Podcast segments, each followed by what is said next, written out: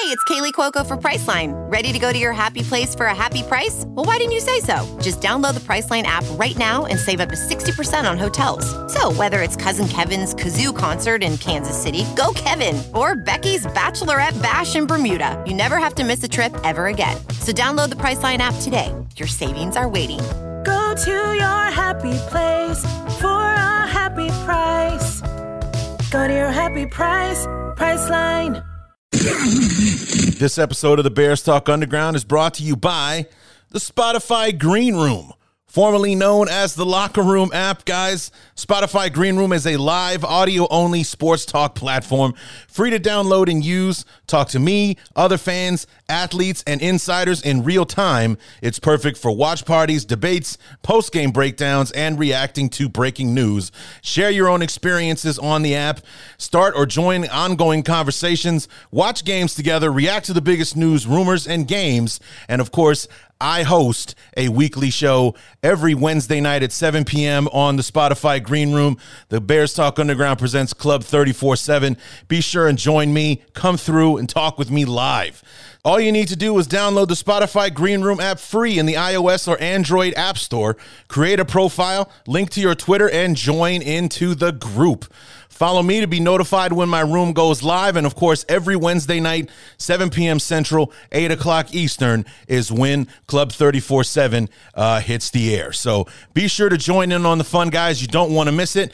And be sure to follow me on the app so that you'll know anytime that I go live, because we'll be doing watch parties during the preseason. We'll be doing knee-jerk reactions during halftime, during the season, and things like that. Lots to do. This app opens up so many possibilities for interaction between me and you, my loyal audience. So be sure and download the Spotify Green Room app wherever you get your apps. Well, here we are, guys. We have finally come to the end of the road, the final preview episode from our 2021 preview series. Started with 15 opponent preview shows talking about the various opponents the Bears are going to journey their way through in 2021, concluding with our beloved Chicago Bears. And then Monday, myself and Ross Jackson broke down the AFC, and here today is the finale of the NFC, which of course houses both Ross's New Orleans Saints and our beloved Chicago Bears. So this one goes a little bit longer than the AFC show, which doesn't seem possible, but it happened. Yeah, we did about 2 hours, 30 minutes on the AFC, and the NFC talk went 253. So, yeah, this might take you a couple of sittings to get through as well, or one very long car trip. So maybe somebody is on a trip, and Ross and I will get you through a good majority of it with our conversation about the NFC. I had an absolute blast doing these shows. I reminded myself why I so much look forward to this time of year as a podcaster. Because, as I've said 1,000 times, as a football fan, it's the worst time of year, especially once the draft is over, because there's nothing between the draft and the start of training camp, and there's not a whole lot going on during training camp unless your team makes some kind of blockbuster deal like we did a few years ago for Khalil Mack, or has some kind of catastrophic injury that alters their season. And knock on wood, that won't happen to us. We won't have any season-altering injuries in training camp this year. But the football gods, should be kind to us, because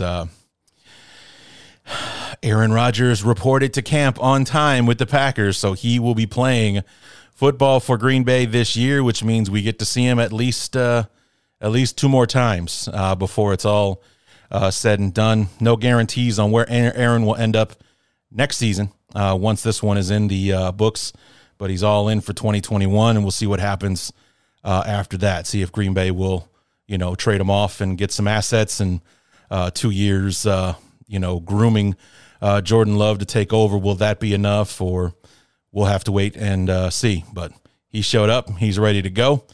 The good news is, so did Eddie Goldman. After all of the rumors and conjecture and all that nonsense, and all the silence from Eddie himself, actions do speak louder than words. He showed up on Tuesday was practicing today on Wednesday. I even watched a clip of him on YouTube. It was about 8 minutes of him talking with the press, and not a chatty guy, that's for sure. And, you know, he nobody asked him, though, why he didn't say anything during the offseason. Why stay silent? They did ask him why he didn't come in for OTAs or anything like that, but none of them asked. It's like, why not? It's like you had to know there were rumors out there about the will he, won't he, and, you know, all that kind of stuff. Why not just like one Instagram post, one Twitter post, something would have silenced it. But like, I'm coming, I'll be there. I'll be there. Instead, he let everyone else do the talking for him. You know, if with I think Danny Trevathan was saying like he's in good shape, he's going to be there for training camp. It's like, okay, but that's Danny Trevathan speaking for somebody. That's not actually coming directly from the horse's mouth in this one. So I didn't in the clip that I saw, I didn't see anyone ask him straight up, why didn't you just say something? With all the rumors and everything floating around, why not just come out and say, I'm coming back. I'll be there in 2021. I'll be there for training camp or whatever. Why not just say something? Nobody asked him. I would have loved to hear the answer to that question. I mean, especially when there were rumors starting about him possibly retiring instead of playing at all this year. So, you know, would have been great. I mean, it's done great for me.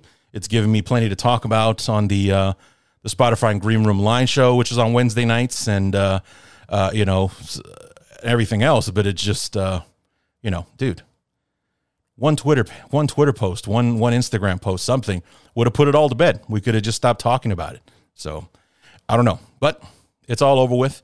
He showed up. Bears are ready to go. We got our anchor in the middle back out on the field, and hopefully that will dramatically improve, I should say, our run defense, because it was hurting without him clogging up the middle and, you know, taking up two bodies like he does so well. So, and he looks good. He looks like he's in good shape. Matt Nagy was kind of raving about how he performed the conditioning test and all that kind of stuff. So he wasn't just loafing around eating chips for the last year or so. He was working out. So.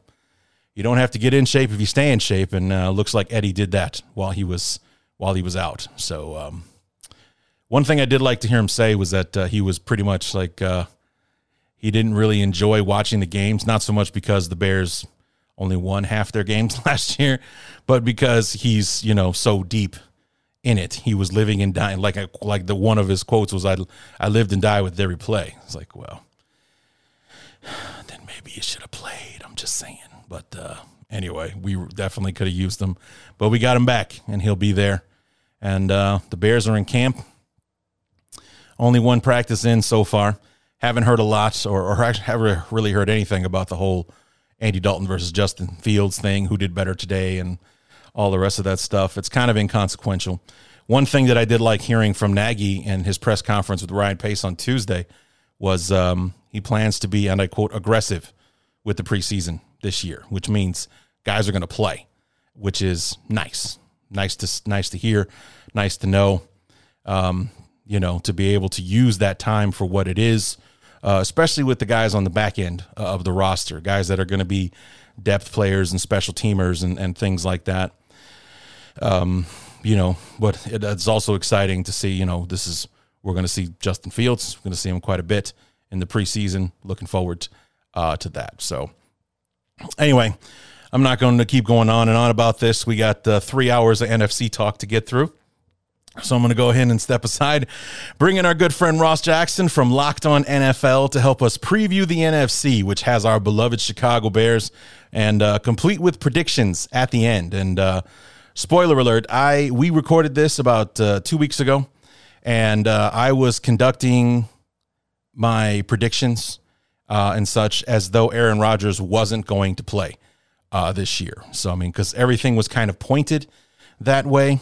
I think we all knew that he would come back at some point. Like even Ross talks about, like maybe he would have held out to like week 5 or week 6 and then come back and play the minimum amount of games needed to log in a full season under the players agreement with the NFL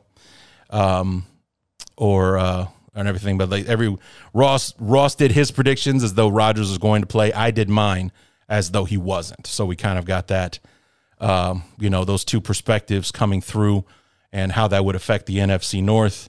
And the funny thing is, even though we were both coming at it from these different perspectives, we both have the same team going to the Super Bowl in the NFC. So we both agree on who's going to the Super Bowl this year. You have to wait till you get to the end of the episode to find out who that is. So get there any way you can. Break it up into pieces. Break it up by division, however you want to do it. But thanks for listening, and I hope you enjoy it. It's myself and Ross Jackson previewing the 2021 NFC here on the Bears Talk Underground. So let's get to it. Hang up the telephone.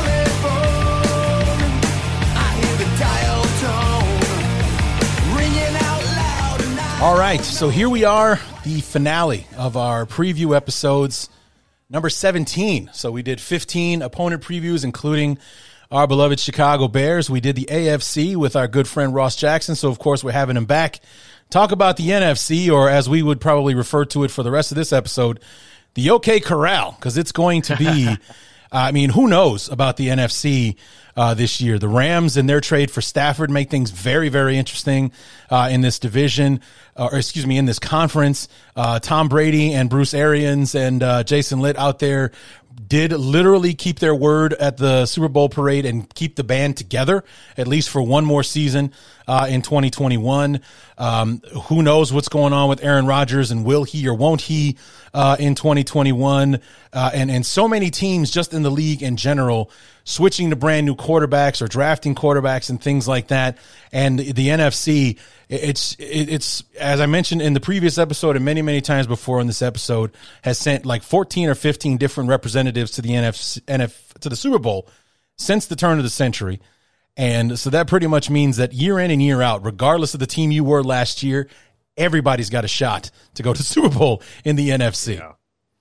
Yeah, it's been absolutely insane over the course of the last, some people's lifetimes when it comes down to the NFC, because it continues to be just a carousel of potential and a lot of parity across that. And I think this season really is no exception to it, considering some of the things that could happen before the season begins that could potentially change the landscape of the entire conference. So a lot to watch here and a lot to talk about as we go through division by division. Yeah, I mean, and one of the things where I thought that, the reason that Brady would not succeed outside of New England is that he would most likely have to go to an NFC team in order to leave the Patriots. Like no one in the AFC, right, or like Belichick wouldn't allow anybody else in the AFC to have him, even though he's a free agent. He'd have to go to somewhere in the NFC, and it's like he won't be able to do what he did in the AFC.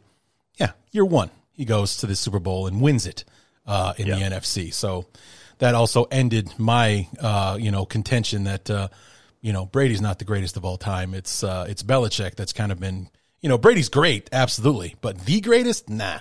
After he won ring number 7, you won't hear a peep out of me about who's the best quarterback of all time.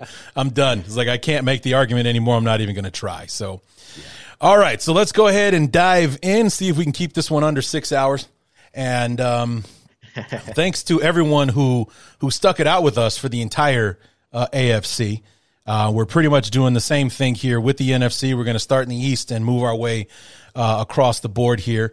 So first up in the NFC East, by far one of the worst divisions probably in the history of the NFL last year. Not one winning team amongst the entire 4, and even the team that ended up going to the playoffs and winning the division, the Washington football team, what was it, 6-9-1 or something like that to win the division last year. I mean, just a mess of a division. But this team here, one of the reasons they faltered as badly as they did is because they lost their quarterback early in the season to a horrific ankle injury, and other injuries kind of followed, and just the bad year all around for the Cowboys. But here they are. They got a healthy Dak Prescott, a happy Dak Prescott, because he's got his money, his $40 million a season. Boy, it must be rough to be him, right? I know, right? After, playing on the franchise tag last year and then getting a raise to $40 million a season after that. But here they are, happy and healthy Dak Prescott, a rejuvenated organization, and a brand new defensive coordinator to kind of fix what was really broken with the Cowboys was Mike Nolan as their defensive coordinator. The fallen Dan Quinn, looking to revitalize his career, now as defensive coordinator for the Cowboys. And, you know, their top pick in the draft being Micah Parsons, not a bad start for the Cowboys going into this year. Yeah, not bad at all. Not bad at all. And I think that, you know, that's going to be the big difference maker for them. It's going to be their ability to have, first of all, retained, of course, everything that went on with Dak Prescott, all the conversations around will he, won't he, will they, won't they. Yeah. Turns out, yes, they will, he will. And I thought that was a great move by them to keep their franchise quarterback. And then you saw them give their defense a good amount of attention over the course of the season, of the offseason, rather. They also added Kelvin Joseph, the really good man defender, cornerback out of Kentucky. You know, they added a couple of other kind of, you know, lesser known guys like Israel Mukwamu out of South Carolina, and Nashawn Wright also came through there. And so I like what they did. And then they added another guy that I really like, Oso Odigizua from UCLA. Thank you for taking that one on. I was like, how the hell do you pronounce that? Oh, yeah. Okay. He was one of my favorite prospects going into this draft because he plays inside and outside, has some really good versatility, stood out big time at the Senior Bowl as well, has a killer interior spin move. I mean, he just has a lot of tools, and I'm really excited to see him get some playing time. And I thought the fifth-round addition of Jabril Cox was really nice for them too, because Leighton Vander Esch, you know, despite the fact that he was a first-round pick back in 2018, just hasn't really been the guy that they thought he was going to be, you know? Yeah. And so I think adding another linebacker in this class along with Micah Parsons kind of protects them a little bit to where they have another option to try to develop over time. And you get a guy in Jabril Cox who's basically, you know, a nickel safety to an extent. And you can have him covered downfield, but he also plays the run well. He's extremely active, high motor, does a lot of good things and does a lot of things very well. Good football IQ as well. And so just understands the game for sure. And he was, you know, part of that NDSU sort of triumvirate that came into this draft, even though he came by way of a graduate transfer to LSU. And so I look forward to seeing what they're able to do. They've worked him out at safety a little bit too, but the defense is really what they need to fix. I mean, they were on record pace throughout the 2020 season, and it worked early for them because they had Dak Prescott, who was able to keep them in games. But once Dak had that pretty gruesome injury, thankfully he's looks like he's on his way back from that. That should put them in a much better position if he stays healthy throughout the year and that defense steps up a bit. Yeah, 23rd overall in the NFL, 31st in rushing, 28th in scoring defense. So that means that they weren't stopping anybody from doing much of anything last year. And somehow they still managed to win 6 games, and that's probably because they played in the worst division in football and were able to pick up some easy wins over the Eagles and Giants last season. So, you know, aside from that, you know, they lost both games to Washington, and I think they split with Philly and they split with the Giants and swept Philly. Yeah. So, I mean, that's how you finish 6-10 and when you're in the worst division in football. So, I mean, because it was looking there for a while. They started out 2-3, so not the worst start. First-year head coach, they lose Dak Prescott in that Giants game. They ended up winning, actually. But, you know, early on, they win that game. Andy Dalton comes in to the rescue to help them maintain the victory there. But after that Giants game, they lost 5 in a row. And there was a lot of talk because they won 5 in a row. They beat the Vikings somehow. Then they lost 2. So they've lost 7 out of their last 8 games or something like that. If I'm no, excuse me. Or yeah. No, 6 out of 7, something like that. 6 out of 7. And there was a lot of talk, actually, that Mike McCarthy might not survive his first year as head coach because it could not have gone worse than it was. The only thing that was really saving him is that literally everyone else in the division is as bad as they are. So it's not like they're, you know, 3-7 and Washington is 7-3 or Philadelphia is 8-1 or anything like that. It's like they're literally circling the bowl along with everybody else. So there's still a chance we might actually make the playoffs in this division.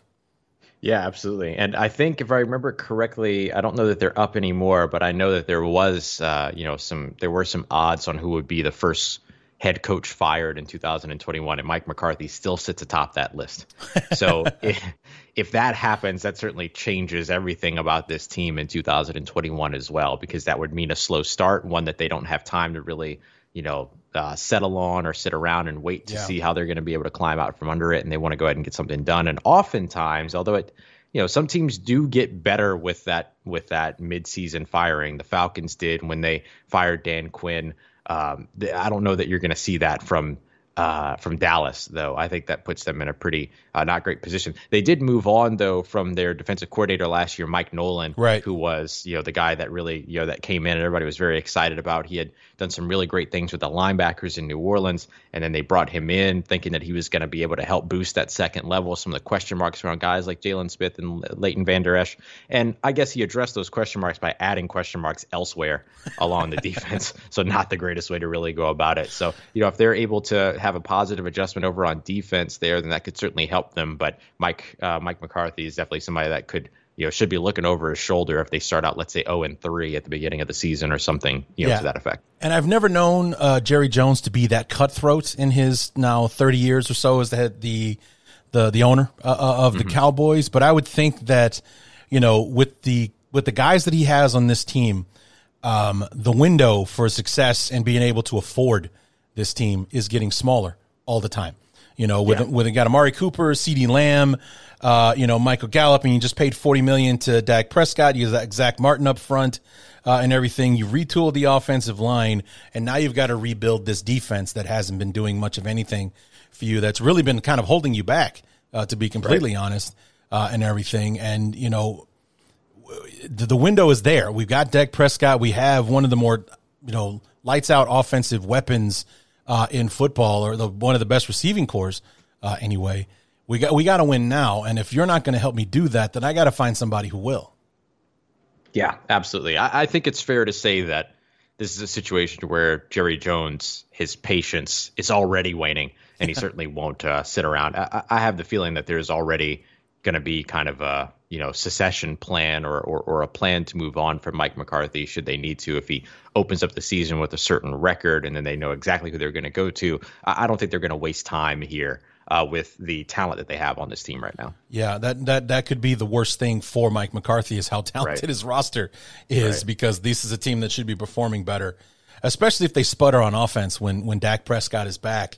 Everyone was kind of thinking, how badly do we miss him right now? And then here he is, he's back and he's healthy and we're ready to go.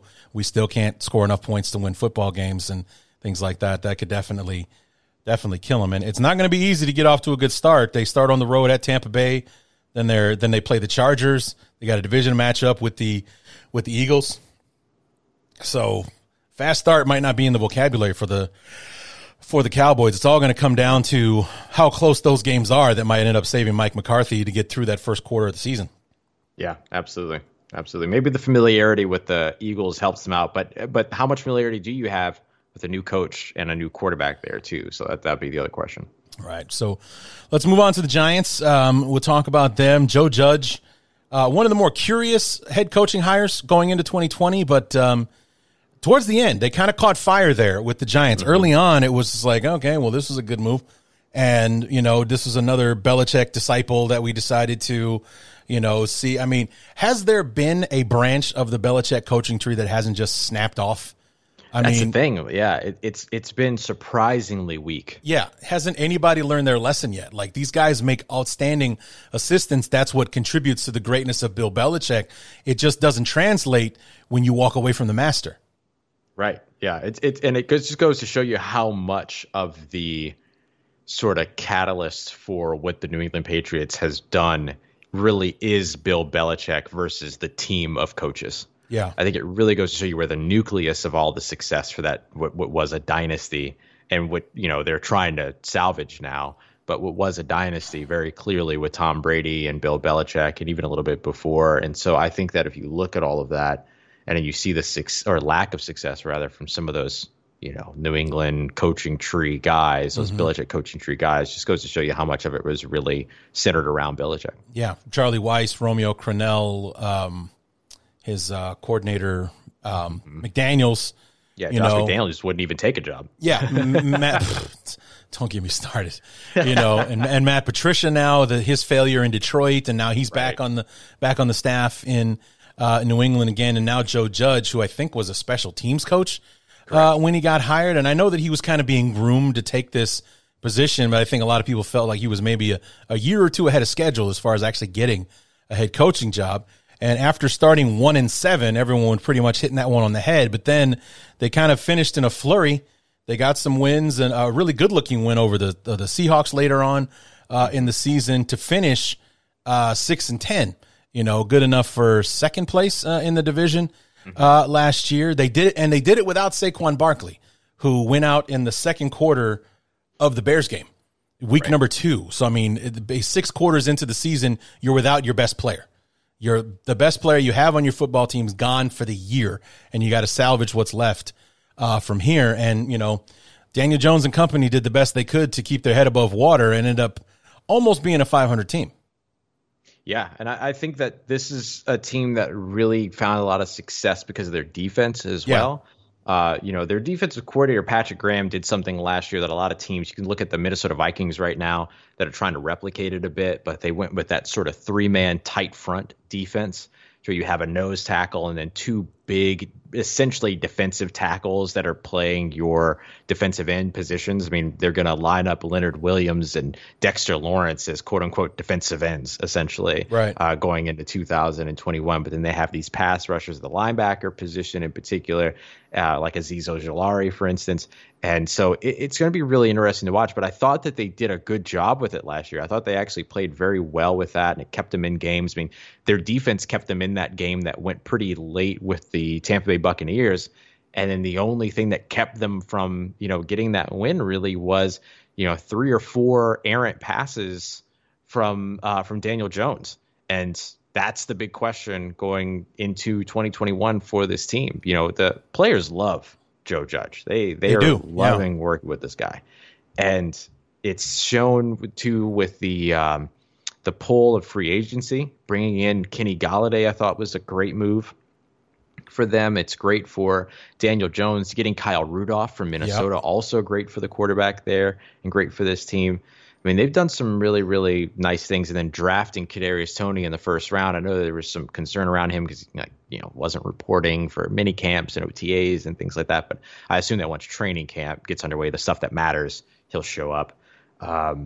And, you know, they signed John Ross, which I can go either which way on. But I think that the thing that New York has done really well here, and what the ownership has done very well, is that they should be very satisfied with what they have in terms of their coaching tree here. Joe Judge, Jason Garrett at offensive coordinator did a pretty good job last year. Patrick Graham did a fantastic job last year at DC. If this year doesn't work, there'd be no reason to blow up that structure unless they maybe want to look for another offensive coordinator.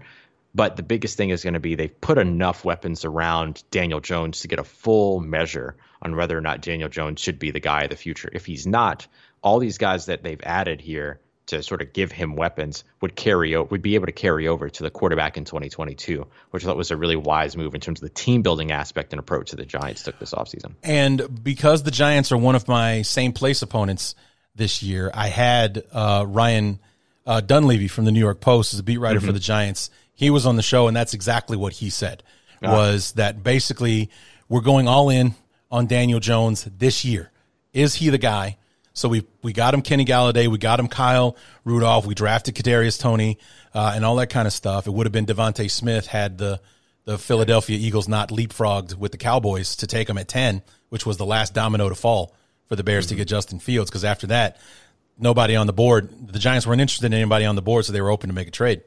And and God bless Dave Gettleman for not gutting us like he could have. God bless him. But you know, that's what they've done. And then, like you said, if it doesn't work out with Daniel Jones, they have 2 first-round picks next year thanks to the Justin Fields trade. They could package those together to move up and get somebody, or you know, or they have 2 shots in the first round to get a quarterback, depending on how this season goes, to maybe pick the next guy to move on. And you've already got Kadarius Toney, you've got Kenny Golladay, you've got Kyle Rudolph and Evan Ingram and things like that.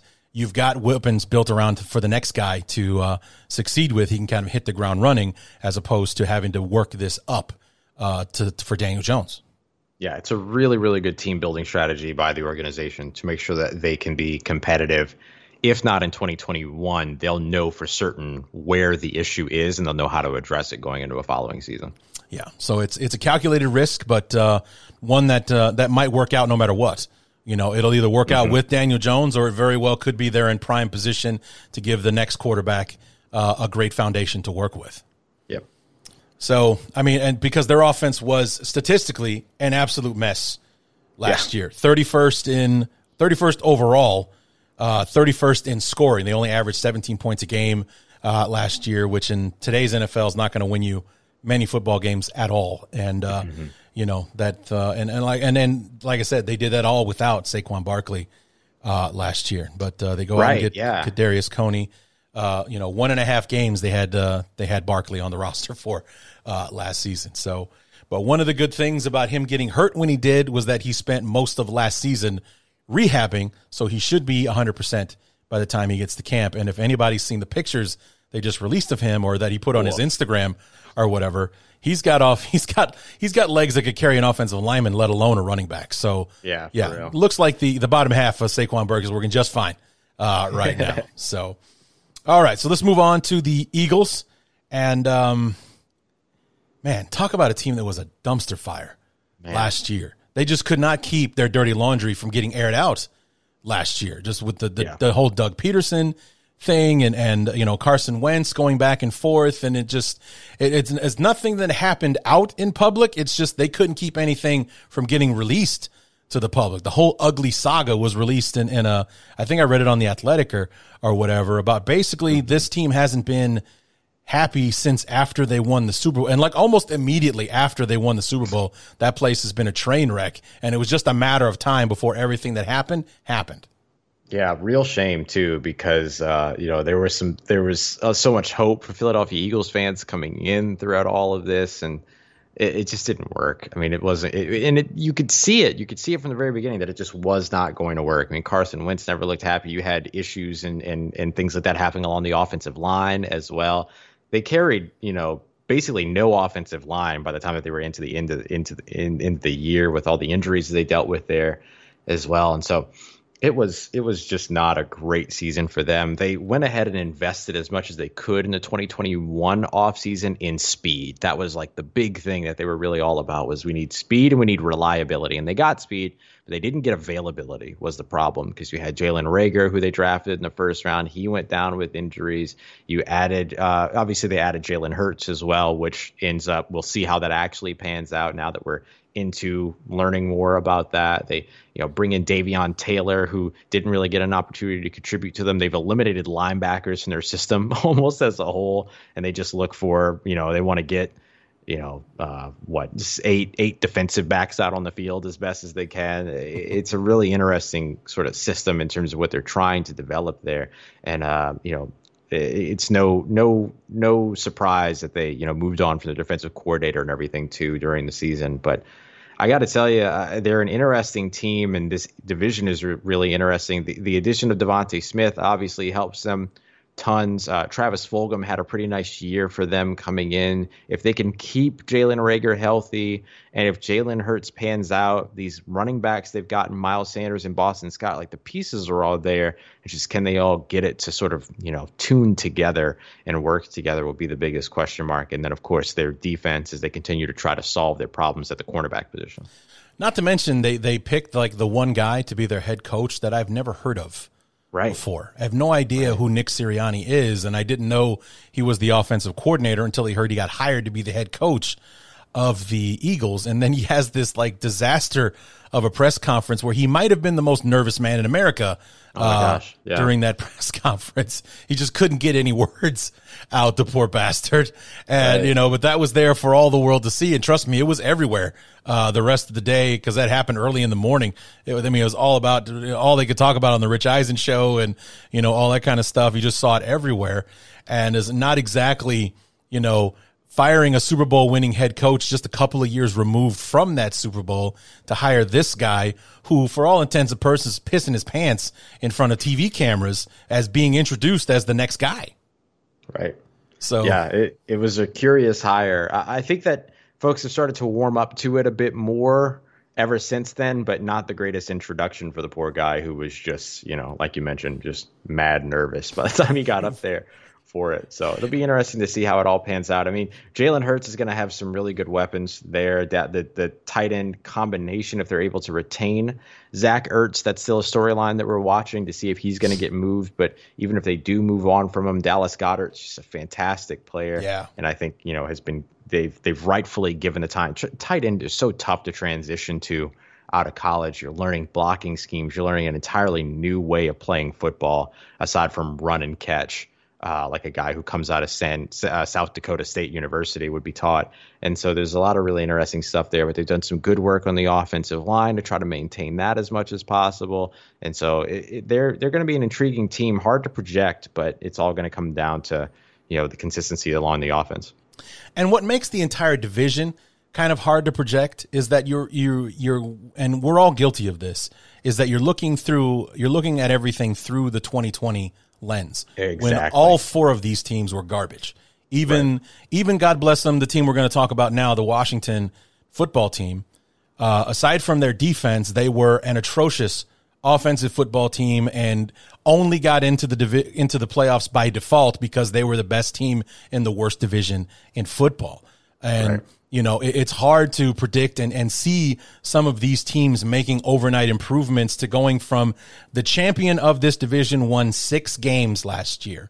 Yeah. Okay. Actually, my bad. They actually went 7-9 last year. Did they go 7-9? I thought they had a tie. I thought they were 6-9-1. The Eagles. Oh, that's right. The Eagles went a nice 4-11. 4-11-1. Awesome. Okay, so 7 games.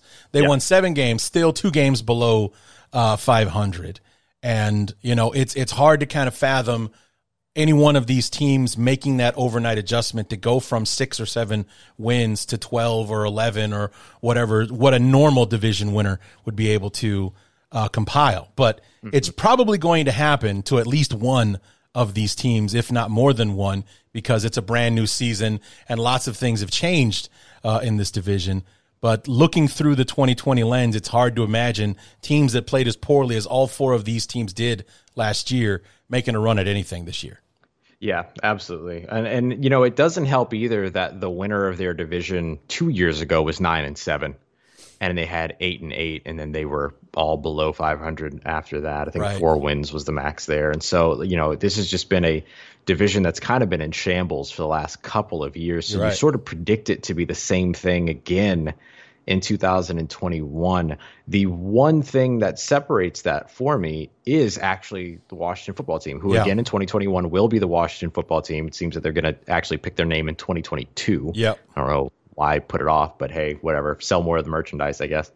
And so, but they're the one team that really I can actually say I have some confidence in, even though they're going in with must-see TV Ryan Fitzpatrick at their quarterback position. So I think that this is a team that will address quarterback next season. I don't take my eyes off of Tyler Heinicke. I think that, you know, if they needed to swap to him, they absolutely would. Mm-hmm. But if you look at the weapons that this team has, Antonio Gibson at running back, Logan Thomas at tight end, and you get these 3 wide receivers of Terry McLaurin, Kelvin Harmon, who I really like, and then Curtis Samuel, before you even get to De'Ami Brown, who they drafted in the 3rd round out of North Carolina, who's a big-time deep threat. This team has a ton of good weapons on the offensive side and a phenomenal pass rush over on the defensive side. And that's usually some pretty good ingredients to a winning season. Yeah, so, I mean, they're obviously my favorite in this division because of that defense, because of everything that Chase Young was drafted to be and was last year for them. And because out of the 3-4 teams that Tampa Bay played in the playoffs last year, their toughest game came against the Washington football team because they pretty much ran through, I'm sorry to say, through the Saints in the 2nd round and then really just bullied the Packers in the NFC Championship game before they bullied the Chiefs again in the Super Bowl. The team that gave them the toughest test in that playoff run was this Washington football team.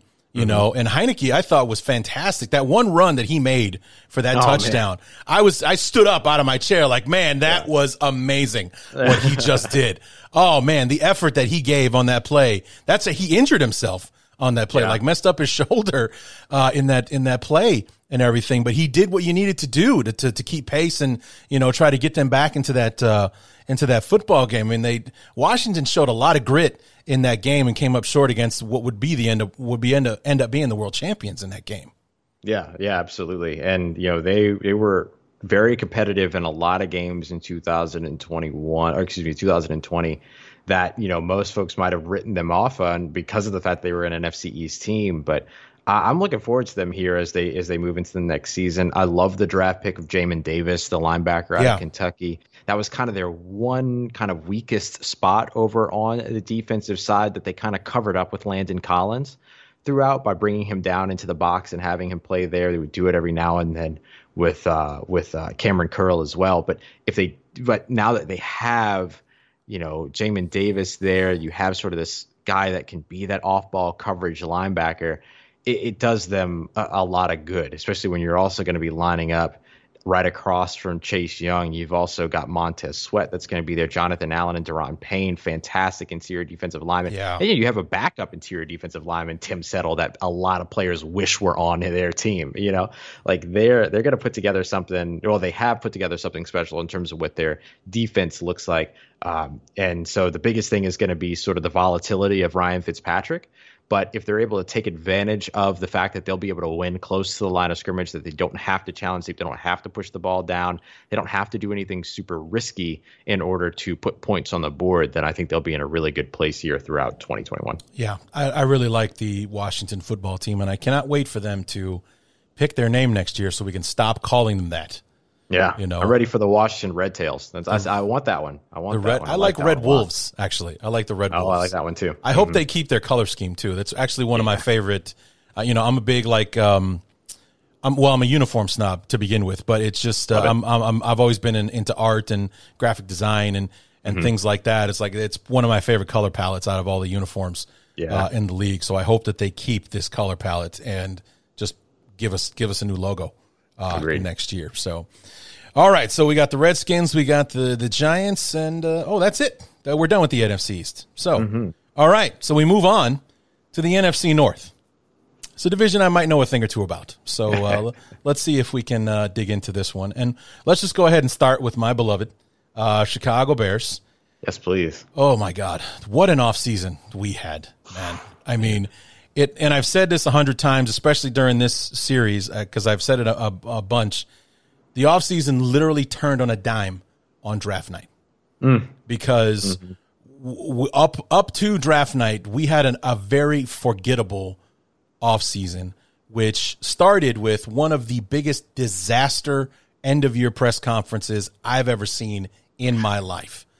Okay, and you know, I've seen a lot of teams blunder their way through some press conferences, but man, we took the cake after we lost that game to the Saints.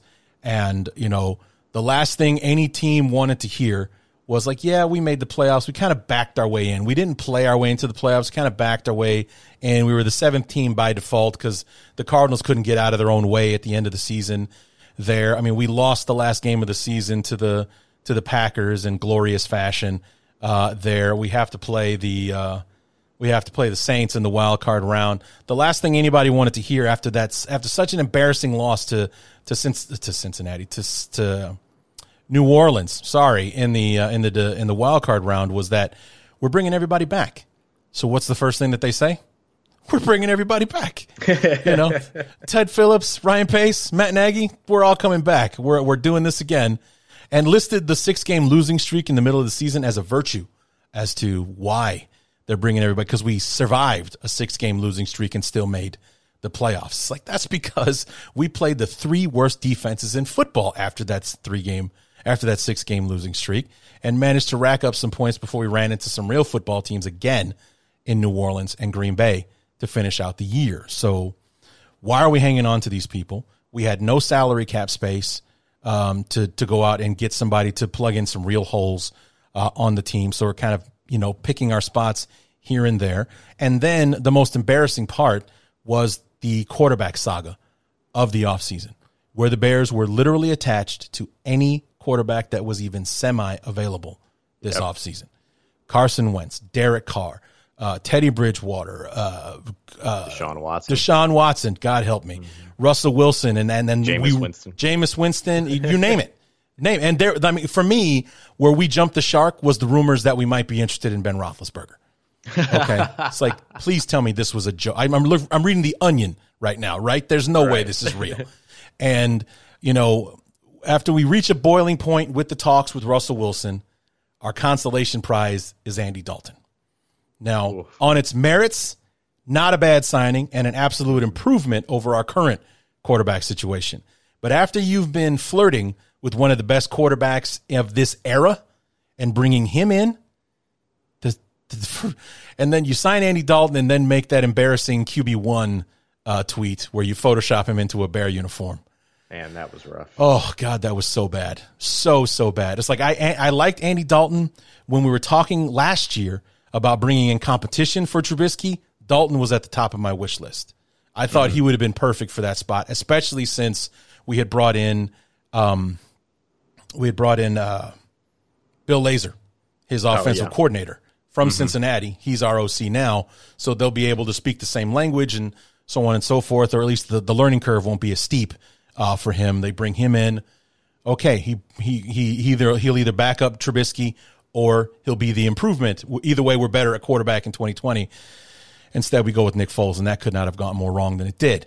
And, you know, it just but then we get to draft night, and we make the trade for Justin Fields. And then on day two, see, the brilliance of the Justin Fields trade was that we still had second and third round picks. Pace did not – and that's why I say God bless Dave Gettleman. He did not gut us for any of those day two picks. He took a 1 and a 5 this year, a 1 and a 4 next year, and that was it. That was all the bleeding it was going to take to get Justin Fields. So we still had second and third round picks, and we used both of those picks to make the trade for Tevin Jenkins, who was the guy I wanted all along. Mm-hmm. If we had stayed at 20, Tevin Jenkins was my guy. We got him and Justin Fields. And we still might not be a good football team in 2021, but at least Bear fans are interested in watching this season take place now. Because going into it, going into draft night, we were just kind of playing out the string. We were just watching because that's what you do. Because there was no excitement whatsoever surrounding this team. Yeah. I thought that it was a masterful draft night for Chicago. I mean, you look at the price that San Francisco paid to get their quarterback, and obviously they had to trade into the top three to do that. And I understand that, you know, it's a bigger price tag, but there's a reality to where Dave Gettleman says 3 first. You know what I mean? Or like you mentioned, stealing away some of those day two selections. So I think in terms of what they were able to do to trade up to get Justin Fields, then trade up to get Tevin Jenkins, immediately taking care of their quarterback, I thought was great. I know that the move to left tackle is expected for Tevin Jenkins. Is that right? Yes. Yeah. So I think that'll be, you know, a little bit of a learning curve for him, but he's extraordinarily talented. He'll be fine. I think some people overplay that transition for him. I think he'll be okay. And I love already what this offense has. I mean, I know Allen Robinson didn't get signed to a long-term extension. I understand why. Yeah. As well. I mean, you know, it's not a bad paycheck to play on, first of all. And then secondly, you need to see, I mean, is this rookie going to pan out? Is he even going to hit the field? Am I going to get my opportunity to work with him? All these other things. And so I understand Allen Robinson saying, I'm going to test the waters and then see what this is like. And hopefully it's a good fit for him as they look to move into 2022. Darnell Mooney is just outstanding. Love that kid, man. Love him. Man, he was a huge draft crush of mine. I mean, obviously he played at Tulane, so I've gotten to see him, you know, and so I was really into the idea of what he would turn out to be in the NFL, and he turned out great. David Montgomery had a couple of really nice games last year, particularly against Minnesota. Very nice against Minnesota.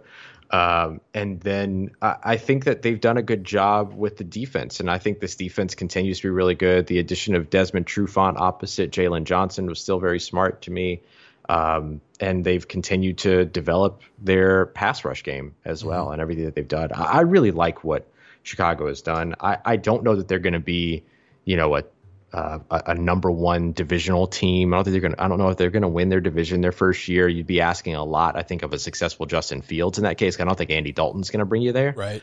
But it's I'm not going to say that it's impossible, and I'm not going to say that there's no reason to have hope for this team moving forward. I mean, they're in a really, really good place. They're in a better position than a lot of teams that are trying to project 2-3 years down the road. Yeah, I mean, and like we talked about, very limited salary cap space, so there was nobody that we can make a splash with as far as bringing somebody in new. But Ryan Pace made some low-key, pretty interesting moves. Like he brought in Damian Williams, who opted out last year, who was a big factor in Kansas City winning the Super Bowl against the 49ers a couple years back.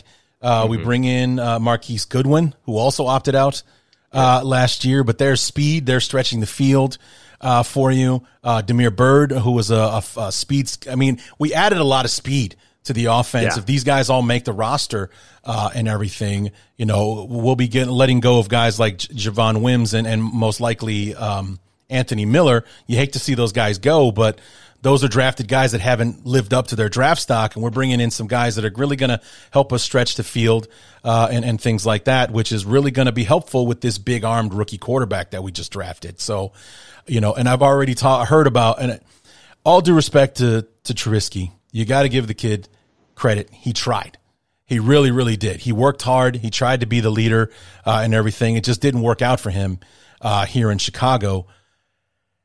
But I've never heard anybody gush over Mitchell Trubisky the way that you hear Darnell Mooney talk about the passes that he's catching from Justin Fields. Just knowing that when the ball comes out of his hands, it's going to be exactly where he needs it to be when he catches up to the ball kind of thing.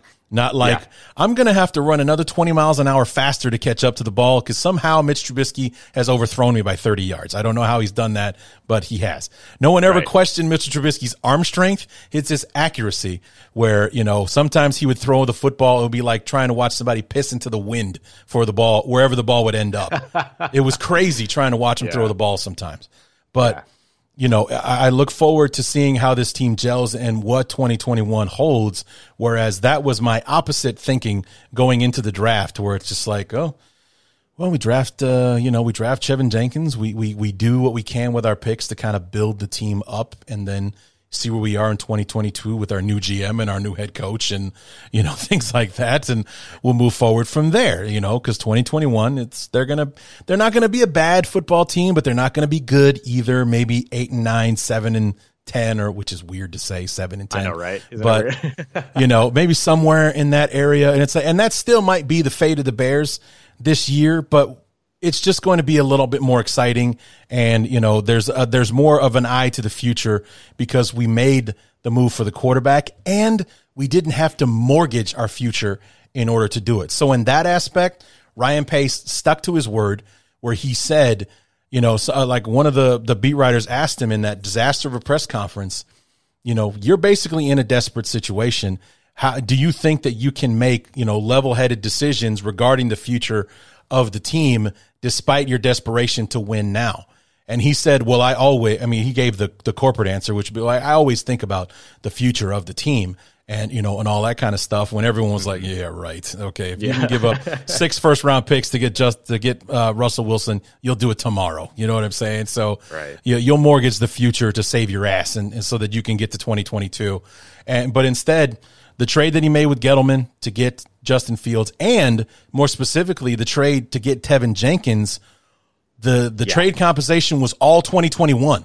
So it didn't cost us any other future assets, which he had a really bad habit of doing, which trading next year's assets to get this year's pick. Like it got us Trevis Gibson, who was going to be a player for us, or at least they think so, in the 5th round. But we gave up this year's 4th round pick to get a 5th round pick last year to take Gibson. And he didn't do that this year. Aside from the picks he gave up for Fields, the trade for Jenkins was the 2nd and 3rd round pick. That's it. We're swapping seconds. We're giving you a 3rd, and we get Tevin Jenkins, but all the damage stays in 2021. We didn't mortgage our future to get what could be the 2 cornerstones of our franchise for the next 10 years. Yeah, I thought it was an excellent, excellent move. And I like the wherewithal to say, okay, we have this rookie quarterback now. Let's make sure that we get the offensive lineman that we think is going to be a good pair with him, keep him protected. I know they moved on from an offensive lineman as well after they drafted Tevin Jenkins.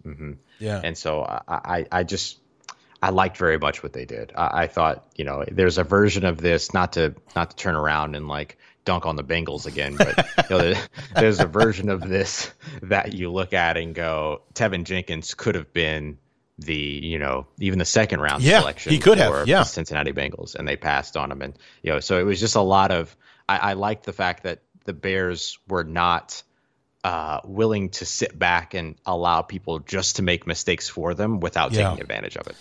Yeah, I mean, well, they played it as patiently as they could have in the first round, letting Fields fall all the way to 11. And on the AFC show, you were talking about how Patton, the GM for the Broncos, was asking for the world for his picks and everything, or for number 9. There was a video that they put out, and I think it was the Broncos that put it out before they picked Patrick Surtain II. George Patton is on the phone, and he's like, look, Ryan, it's going to be a 1, a 2, a 3, and a 1 next year to move up. And that's, I mean, the only other Ryan GM that I know of is my guy, Ryan Pace. And that's the deal that Ryan Pace had to turn down in order to miss out on the team that was probably best suited to take Justin Fields in that top 10.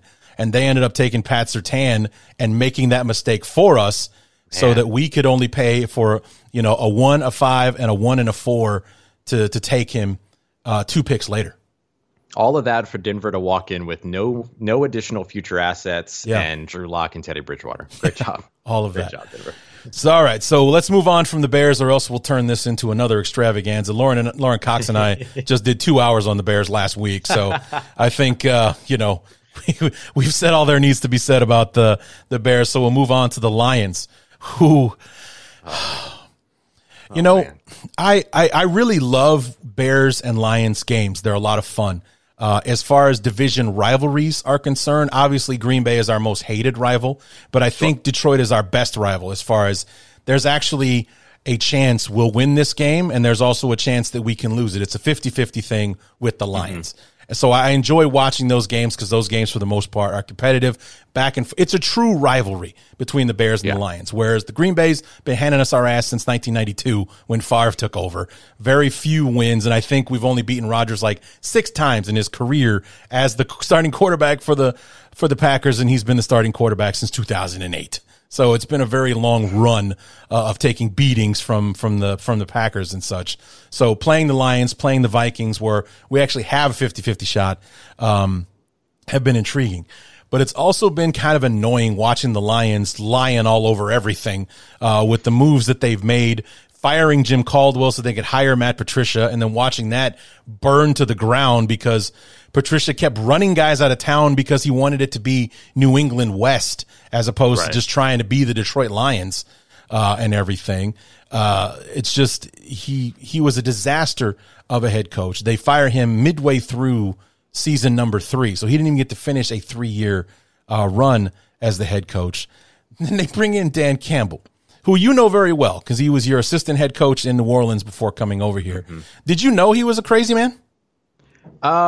It's interesting because that wasn't who he was in New Orleans, at least not openly. Okay. And again, like, we didn't get media availability much with him. We did, you know, he was a tight ends coach as well, so we got media availability with him before the season usually, and, you know, got to ask him questions about, oh, what's the tight end room looking like and things like that. But, you know, even when he was in Miami and he was interim head coach there, maybe because he didn't have the full job yet, he didn't go full kneecap on anybody, but that was kind of wild. Like, the moment that he showed up, I mean, I think you see his press conferences now rival the Adam Gase bug eye press conference, because, you know, the motorcycle helmet thing was very questionable. All of it's very questionable. But I mean, look, I think that what Detroit really did and what they really focused on was culture. Yes, for this team. That was their focus here. I mean, bringing in Dan Campbell, adding Anthony Lynn as their offensive coordinator, Aaron Glenn going over from New Orleans as well. He was their secondary coach. Now he's the defensive coordinator in Detroit. They really focused on culture, and then they, you know, made the trade and grabbed Jared Goff and everything, which was just all of it very questionable throughout the course of the offseason. So I think that Detroit is a team that I don't have much expectation for at all in 2021. It doesn't specifically stem from the Dan Campbell hire, but it certainly stems from the sort of if you add up all of the offseason moves. I thought, Penei Sewell dropping into their lap was outstanding for them. And there's absolutely no doubt about that. And I think that they have some, they have a weapon on offense in well, I guess two, TJ Hawkinson as well as DeAndre Swift, but the wide receiver room is kind of busted at the moment at this point. Yeah. There's just nothing really going on there. They did add Amon-Ra St. Brown in the fourth round, but I don't know how effective he's going to be. They make the trade for Michael Brockers, which hysterical situation there with Michael Brockers talking openly about how the Rams trading for Matt Stafford was a clear upgrade over Jared Goff, and then almost immediately got traded to the team that Jared Goff is now the quarterback of. Just outstanding comedy. So I think that there's, intrigue here, but again, this is not a team that I think is going to challenge for its division anytime soon. And unlike the Chicago Bears, there's not a lot that I can point to here and say, 2-3 years down the line, this is going to be a team. Yeah, I think it's more about like the Jared Goff trade. It's more about the assets and getting those 2 first-round picks along with Goff, that maybe they could package that up to draft Goff's predecessor, or, maybe draft the top receiver in next year's draft or something like that to give him a weapon to play with and such. But, the guy that I have on for the Lions is for SB Nation, Pride of Detroit, Jeremy Reisman. He's a good friend of mine. He was very worried that the national perception that I had the same as the national perception, which is that Dan Campbell is a crazy man and that, he's just, nuts and everything like that. And it was more like what you just said. I look at this guy, I see him trying to change the culture of the team, that he's going to come in there. It's like, maybe we won't win a lot of football games. You're going to have fun playing for the Detroit Lions, and we might win some games in the process. I'm not going to be the guy that makes you hate football so much that you would think about quit or you demand a trade like Darius Slay did and DeAndre Diggs or Quandre Diggs, I think. Quandre Diggs, yeah. Yeah, goes to Seattle and stuff like that, and you're selling them off for nothing to get rid of them. Like, that's how unhappy they are, and that's how willing you are to get rid of them, is that you just take whatever another team offers you. And everything. We're going to have some fun here. Yeah, I'm going to say some wild shit in these press conferences, but, we're still going to be serious. We're still going to win football games. And never mind that my nameplate says the dude outside my office. We're going to go ahead and we're going to win some football games. We're going to have fun. We're going to be tough. And that's what I was trying to say, as opposed to everyone kind of harping on the chewing on kneecaps and stuff like that thing. Like, I think the message he was trying to deliver was lost in the comedy of what he was actually saying. Yes. Yeah. And that is something that, Dan Campbell will pick up and bring from New Orleans. I mean, one of the things that makes Dan Campbell so comfortable in that environment is the fact that, like, that's how Sean Payton is. And he works so closely with Sean Payton as the assistant head coach that Sean Payton will crack jokes during conferences, but he knows when to turn that off. He knows when to turn that on. Off season's a perfect time to have that on and just, have fun and do whatever and all that. But, he'll show up when it's time to show up. And I think that that's the big thing. I mean, he brings with him knowledge of Sean Payton's system, first of all, which I think is something that if he remains the head coach, once they get all the pieces, he'll be able to put on full display.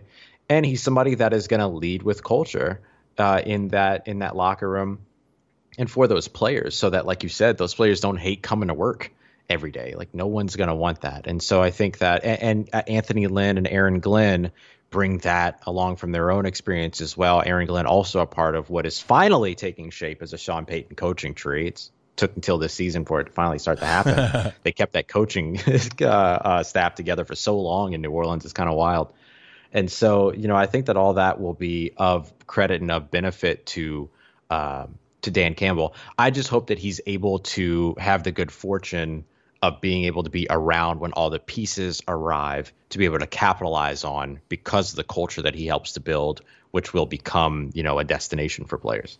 Yeah, because like we talked about a moment ago, the cupboard is bare as far as playmakers on the offensive side, his top two receivers, Tyrell Williams and Brashad Perriman, are castoffs from other football teams. Failed first-round pick in Perriman, and Tyrell Williams was kind of a bust as an offense, or excuse me, a free agent signing for the Raiders. You know, Jared Goff is a cast-off from the Rams. I mean, they might. I mean, I know he has connection to their general manager Barry and everything. They were in Los Angeles together, but they're not looking for a future with Jared Goff. If it works out with Goff, great. If they don't, we got 2 first-round picks to remedy that situation as well. You know, DeAndre Swift should be a good running back. It's something that you haven't seen in Detroit for. How long ago did Barry Sanders retire? 23 years ago? Yeah. Now it's like after the 98 season. So we're looking at 23 seasons since they had a competent, solid running game. Because one of the saddest statistics I ever saw was when they were talking about Stafford, who they traded away to the Rams, that in his 11 or 12 years as their starting quarterback, they had 11 or 12 100-yard rushing games. Like he was averaging, I think it, like the math worked out to like 0.8 rush 100-yard rushing games per season during his time in Detroit, you know. And it's like he's been a part of some pretty good football teams and some pretty awesome offenses. None of them included a running game, not one. So, I mean, in 2011 and 2014 specifically, those were some outstanding, like, world-beating offenses, and they couldn't get past the first round because they had no running game to try to protect the lead with, and you know, they also had no defense because they had to score 50 points a game because their defense was giving up 45 kind of thing. And, you know, we'll talk about the Rams when we get to them here at the end with the NFC West, but this is just like full stop. This is the best team Matt Stafford's ever been a part of, and he hasn't played a snap with the Rams yet. So, you know, it's definitely a change of fortune from one team, from one player to the next. And, you know, The one good thing, the one redeemable factor of this Lions roster is something that my buddy at Pride of Detroit likes to do every single year, is the names on this team are unlike anything I've ever seen in my life. One of their wide receivers, Quintez Cephas. Now tell me that is not a Key and Peele all-star name if you've ever heard it. And it's also a Beavis and Butthead character. Oh my God! You simply nice pull, man. Nice, nice. And last year, he taught me. My buddy Jeremy taught me how to say the name of who's listed as their current starting right guard. It's Hulapudavati Vaitai, and he's like, you know how I learned how to pronounce his name? You say his name to the tune of "Play That Funky Music, White Boy." Hulapudavati Vaitai. That's how he taught me how to say. That's why I remember it. Otherwise, reading all this nonsense with the 38 letter in this kid's name, I wouldn't have been able to pull that out if Jeremy hadn't taught me that last year. Hulapudavati Vaitai. That's his name. That's his name. So yeah, you got that, and you know Penei Sewell. That's a pretty decent name, and Quintez Cephas. That's just Amon Ra St. Brown. Come on. Yeah, you know, he holds down. Yeah. You got some really good ones on defense, too, with Amani Oruwariye. Yep. Alex Anzalone. He just came over from New Orleans. There you go. He joined that. Yeah. Levi Nwuzurike, who's another one of those interior defensive linemen that I really like. You nailed that name, dude. God bless you. I know it's because you followed the draft and everything, but that was one that I struggled with even when he was saying it for me. I was like, like I was just getting tongue-tied trying to figure that one out. So, yeah. But Afiti Melifonwu in the third round, I mean, it's just they hold a competition on the website every year. They have like a tournament about who wins, like who's got the best name on the roster. They do it every year. It's hilarious. So, but that's the Detroit Lions. Their redeeming factor. They keep it interesting with the names on the team. Yeah. So let's just go ahead and get them out of the way. Talk about the Green Bay Packers. Because we're going in alphabetical order here. There's two ways this season's going to go, and it all determines on will he or won't he. Will Rodgers, you know, relent and come in and play this year, or will he hold out, which is what everything is pointing to right now. And we're just going on the fact that Rodgers has not hid his contempt for the organization. You know, he's not out there just overly bashing the team or anything like that, but everything that he said publicly, nothing points to him playing for the Packers in 2021. And I have mixed emotions about this. I'll be completely honest with you. Obviously, as a Bears fan, I would love it if Aaron Rodgers did not play football for the Green Bay Packers this year. But also, it would be kind of bittersweet if he didn't. Because let's say, God forbid, everything works out for the Bears and we win the division. There's kind of going to be this little bitty stain on the year that we did it the year that Aaron Rodgers wasn't there. Right. You know, it would be an easy out for us if he gets traded and he's somewhere else as opposed to him just not playing this year because of a disdain that he has for his own organization. Yeah. My hope for you would be that the Bears win the division by more than 2 games. Yeah. Yeah. That way, at least you can say, well, look, even if they lost the 2 Green Bay games, they still would have been in position to at least challenge for the division along with Green Bay. Right. That's my hope for you. But you're absolutely right. I mean, like, there's always going to be something like that. I mean, that exists in the NFC South, too. Yeah, you know, if Tom Brady, something, God forbid, were to happen and he ended up being injured in 2021 and the Saints ended up winning the division for the 5th year in a row, it would be tainted, right? Yeah. Like, people wouldn't appreciate it the same way. And so, and unfortunately, that's just kind of the way that it goes, too. I mean, like, people will look for whatever excuse to not celebrate a rival team or celebrate another team's victories. But the fact of the matter is that when it comes down to Green Bay, man, like, this system finally worked for them last year with Matt LaFleur and Aaron Rodgers, and it all kind of came together. And even games where they didn't have Devontae Adams, and, you know, there was this offseason where everybody said, oh, well, they didn't put any weapons around Aaron Rodgers. They keep neglecting to put weapons around Aaron Rodgers, and it didn't matter. Yeah. The guy went out and had an incredible season, an MVP season, of course, made it all the way to the NFC Championship game, and really just kind of got busted by, you know, I mean, he really got in his own way. I mean, he threw how many? 3 interceptions in that game? Yeah. 4 interceptions in that game? Yeah. I mean, so for a guy that had thrown like 5 all season, he threw 3 in the NFC Championship game. Yeah. Yeah. In a game where Tom Brady also threw 3 too. So like the door was open. You know what I mean? And it just couldn't get out of their own way. And I think you look at, you know, this team with Aaron Jones and Devontae Parker, and then adding Amari Rodgers, who I think is going to be phenomenal in the NFL. I would hate to kind of see it all go to waste if Aaron Rodgers isn't that starting quarterback. And the funny thing is that if you listen to Matt LaFleur, it's like no one trusts Jordan Love inside the organization either. And so, you know, the whole time that Aaron Rodgers is out here having this honest conversation around the game is the game, but there are people that play this game. And his big issue with the, you know, Packers organization is not treating people like people.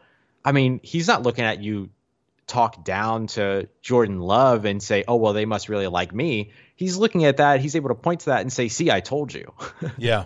And the fact that the Packers organization doesn't see that is so intriguing to me. But yeah, I mean, this is a team that could go out there and be, you know, it's they're in the opposite situation of a team that would land Aaron Rodgers. Can they keep Aaron Rodgers? If so, they could be the best team in the NFC. Mm-hmm. If they can't, then they're one of the, you know, they're at the bottom of their division potentially, just like we saw when, you know, DeShone Kizer was their starting quarterback years ago. And so it's a tough one to try to project and try to figure out because it all hinges around this Aaron Rodgers situation. The one thing I can tell you is that he's not going to be at training camp. Right. I highly doubt he's showing up to training camp. And we've seen that before. He doesn't like doing – I mean, he was the one that Peter Bukowski tells a great story about him showing up to the last day of the CBA negotiations, took his private jet, flew to the CBA negotiations, went in, stood in the final day of the – or to the negotiations and made his pitch for not having off-season workouts at all. And then left and got back on his private jet and went back where he was. Like, he's very invested in not doing off-season work. So even if he doesn't show up, I don't know that it's really an indicator of anything. The real question is going to be, is he the quarterback week one? Yeah, because he's going to try to stray-hand his way through the through training camp, right. Where he's just going to show up like 5 days before week one and you know, be ready to go for the season. I always thought that was a really awesome flex that he pulled on that year. He was like, yeah, I'm just not going to show up to training camp. I plan on playing this year. I'm just not going to go to training. I don't want to do it. I'm a 13-year veteran. I'm 30-something years old. I don't want to do it anymore. Right. So I don't need a preseason. That back in 2011 for Green Bay, too, if I remember correctly, the strike season. Yeah.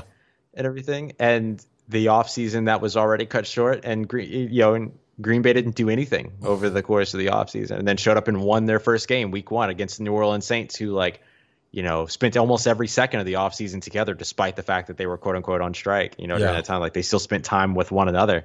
And Green Bay won that game. Well, Green Bay went 15-1 in 2011. Right. You know, and then they choked in the divisional round against the Giants, who went on to win the Super Bowl that year, which I thought was that was so awesome. Like, oh man, like that's a long-standing tradition of Green Bay, and you know, I know, I know bad luck in the playoffs. Trust me, and Green Bay has had it. Green Bay has had it for quite a while.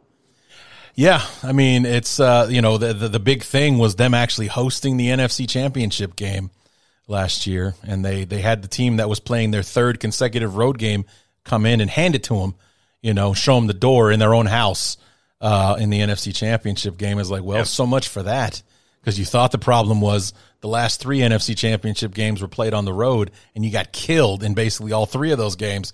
Here you are at home, you got killed again. So what are you going to do? But and you definitely are familiar with bad luck in the playoffs. Oh yeah. I know it when I sees it. Yeah, it's so like one of the first shows I had you on was like, let's talk about that NFC Championship game, can we?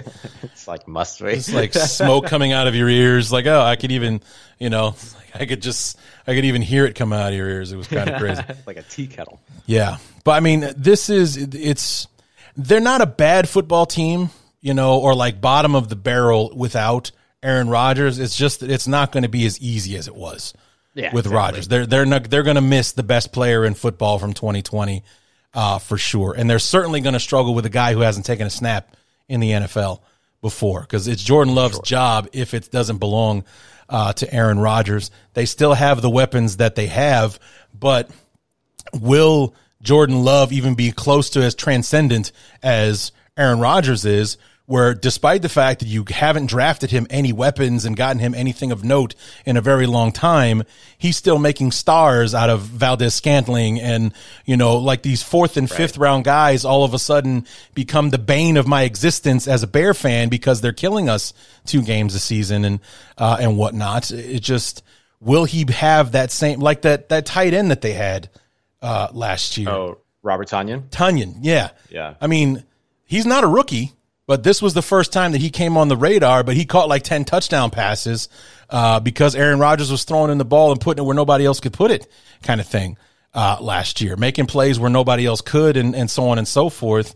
You know, it's a lot to ask of Jordan Love, and it would be a lot to ask of the team in general to be as good as they were without Aaron Rodgers. So definitely. and I was making note when I was talking to my NFC North guys that Rodgers not playing alone could be enough to boost the entire division around it. Like they could just see the blood in the water. Like, ooh, Rodgers is gone. It's anybody's division now. Anybody's division. You know, it levels the playing field, and that's the aspect of me not wanting Rodgers to play. But as I mentioned before, it would be a bittersweet thing to win the division the one year that he doesn't play.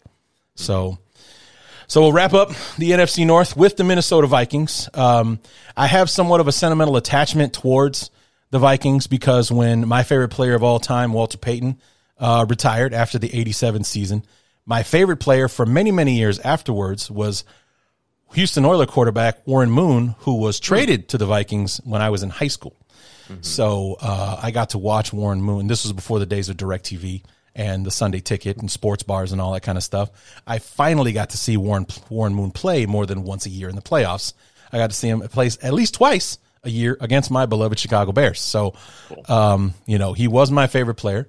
To this day, no one in the history of the game has thrown a prettier ball than Warren Moon.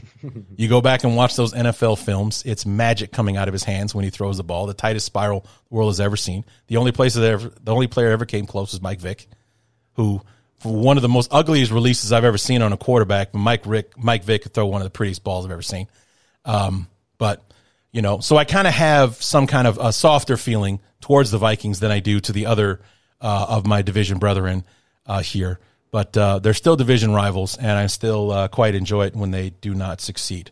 And Minnesota is in an odd position this year because Mike Zimmer, for all of his brilliance and everything that he has done and can do, has not been able to sustain success in Minnesota. He's very much been all over the place. I think he's in year 5 or year 6 right now as head coach of the team. And 2016, 8 wins. 2017, 13 wins. They make it to the NFC Championship game. 2018, 8 wins. 2019, 10 wins. Make the playoffs and somehow upset your Saints in the wild card round on that Kyle Rudolph touchdown. And then last year, 7 wins. So it's literally up and down every single year. And you got to wonder when that's going to come to a head and cost him his job. Yeah, absolutely. I mean, I think that there's the volatility of that team and the lack of predictability there when it comes to Mike Zimmer. And we know what, I mean, everyone knows what Mike Zimmer and Adam Zimmer, for that matter, like to do over on the defensive side. And so I think there are times where they end up getting exposed there, and the spot drop cover 3 thing doesn't work, and all the other things that they try to do. And so I think that, you know, they've done a good job building up the offense. Obviously, I love this selection of Christian Darrisaw to give some boost to their offensive line in the first round this season. But you know, you've got a really fantastic wide receiver tandem in Justin Jefferson, who, you know, is just as deserving of offensive rookie of the year last year as Justin Herbert. I would have been perfectly fine with either one of them winning. Adam Thielen obviously is fantastic. And then you've got, you know, Dalvin Cook, who's one of the best running backs in the NFL. Now, can Kirk Cousins, you know, be a little bit more predictable in terms of what he does? Is Kellen Mond breathing down his neck going to be a thing? You know what I mean? Yeah. Or how is all that going to work out? But I do think that they have enough of what they need to be effective. They did. So they have added some really nice pieces over on the secondary, which was a place where they really kind of lost almost their entire secondary before the end of the season, or before the beginning of the season last year. They had lost almost their entire defensive roster by the end of the season when Alvin Kamara ran on 6 touchdowns on him on Christmas Day. That was a rough game to watch. That was rough, yeah. But, you know, I mean, even in that game, Minnesota had, you know, a starter out there on defense. Like, it was rough for them. And so I do think that, you know, they can sort of look at getting players back from injury sort of as a boost in free agency in a way. And then they added Patrick Peterson, and they, you know, a lot of question marks around Jeff Gladney, whether or not he's going to be available. I doubt he will be at the beginning of the season. So you look for Brashad Perriman, who they signed to step into that opposite, that cornerback spot opposite Pat Pete. And so I think that they're interesting and maybe the favorites to win the division, perhaps, because every other team has such large question marks that they have to figure out. But, you know, how much do they really separate themselves will be the question. And I don't know how much they can. Yeah, it's interesting because right now, as I mentioned during the AFC show, as we head into this, like when we do predictions at the end of the show, I'm conducting myself as though things stand as the way they are and Aaron Rodgers doesn't play this year.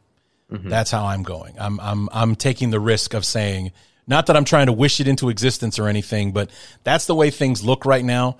And even as unrealistic as that might be for Rodgers to actually hold out this year or sit out or whatever, that's how I played my predictions when we did them. And strangely enough, I just couldn't pick anybody but Minnesota to win that division otherwise. So they're the favorite if Green Bay, if Green Bay loses Aaron Rodgers, you know, and this is coming from a Bears fan. I think they're a little bit more stable than we are.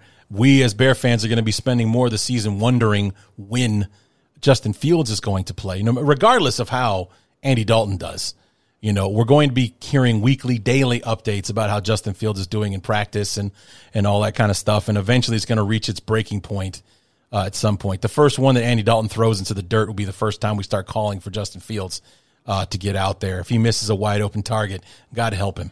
You know, help him, because we've got the future sitting on the bench right now, and there are a lot of Bear fans who don't want him out there. So, but it's the Vikings.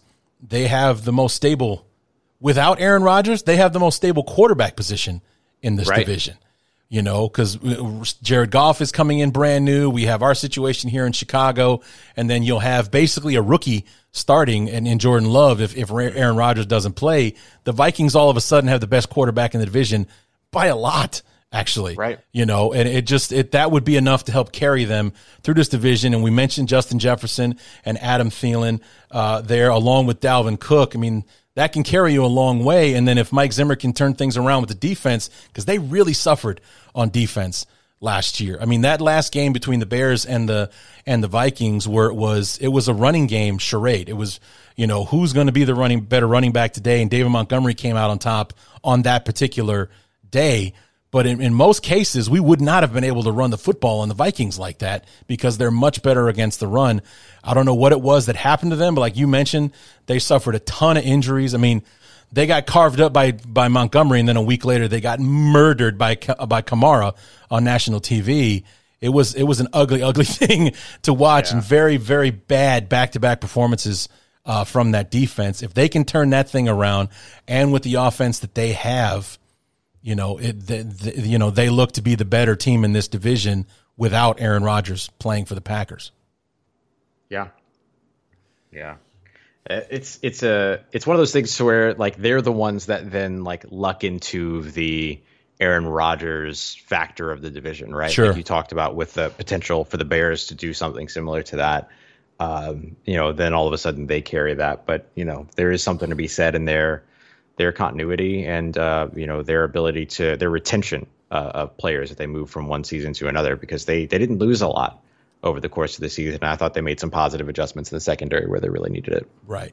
So, and adding Darisaw was huge because they've struggled on the offensive line for some, despite what Dalvin Cook has been able to do for them running the football, adding him into the mix will help them tremendously up front. So that was a big move for them as well. But, you know, if you believe the rumors, they were disappointed that they had to take Darisaw because they traded out of 14 down to 23, and that's where they got Darisaw, but they wanted Justin Fields at 14, if you believe the rumors. My Vikings guy says, no, that's not true. I was like, okay, then why'd you trade out of the pick, dude? If he wasn't there, you know. But anyway, like, okay, he made a great case, but I still don't believe it. I still don't believe it. But this episode of the Bears Talk Underground is brought to you by the Spotify Greenroom, formerly known as the Locker Room app, guys. Spotify Greenroom is a live audio-only sports talk platform, free to download and use. Talk to me, other fans,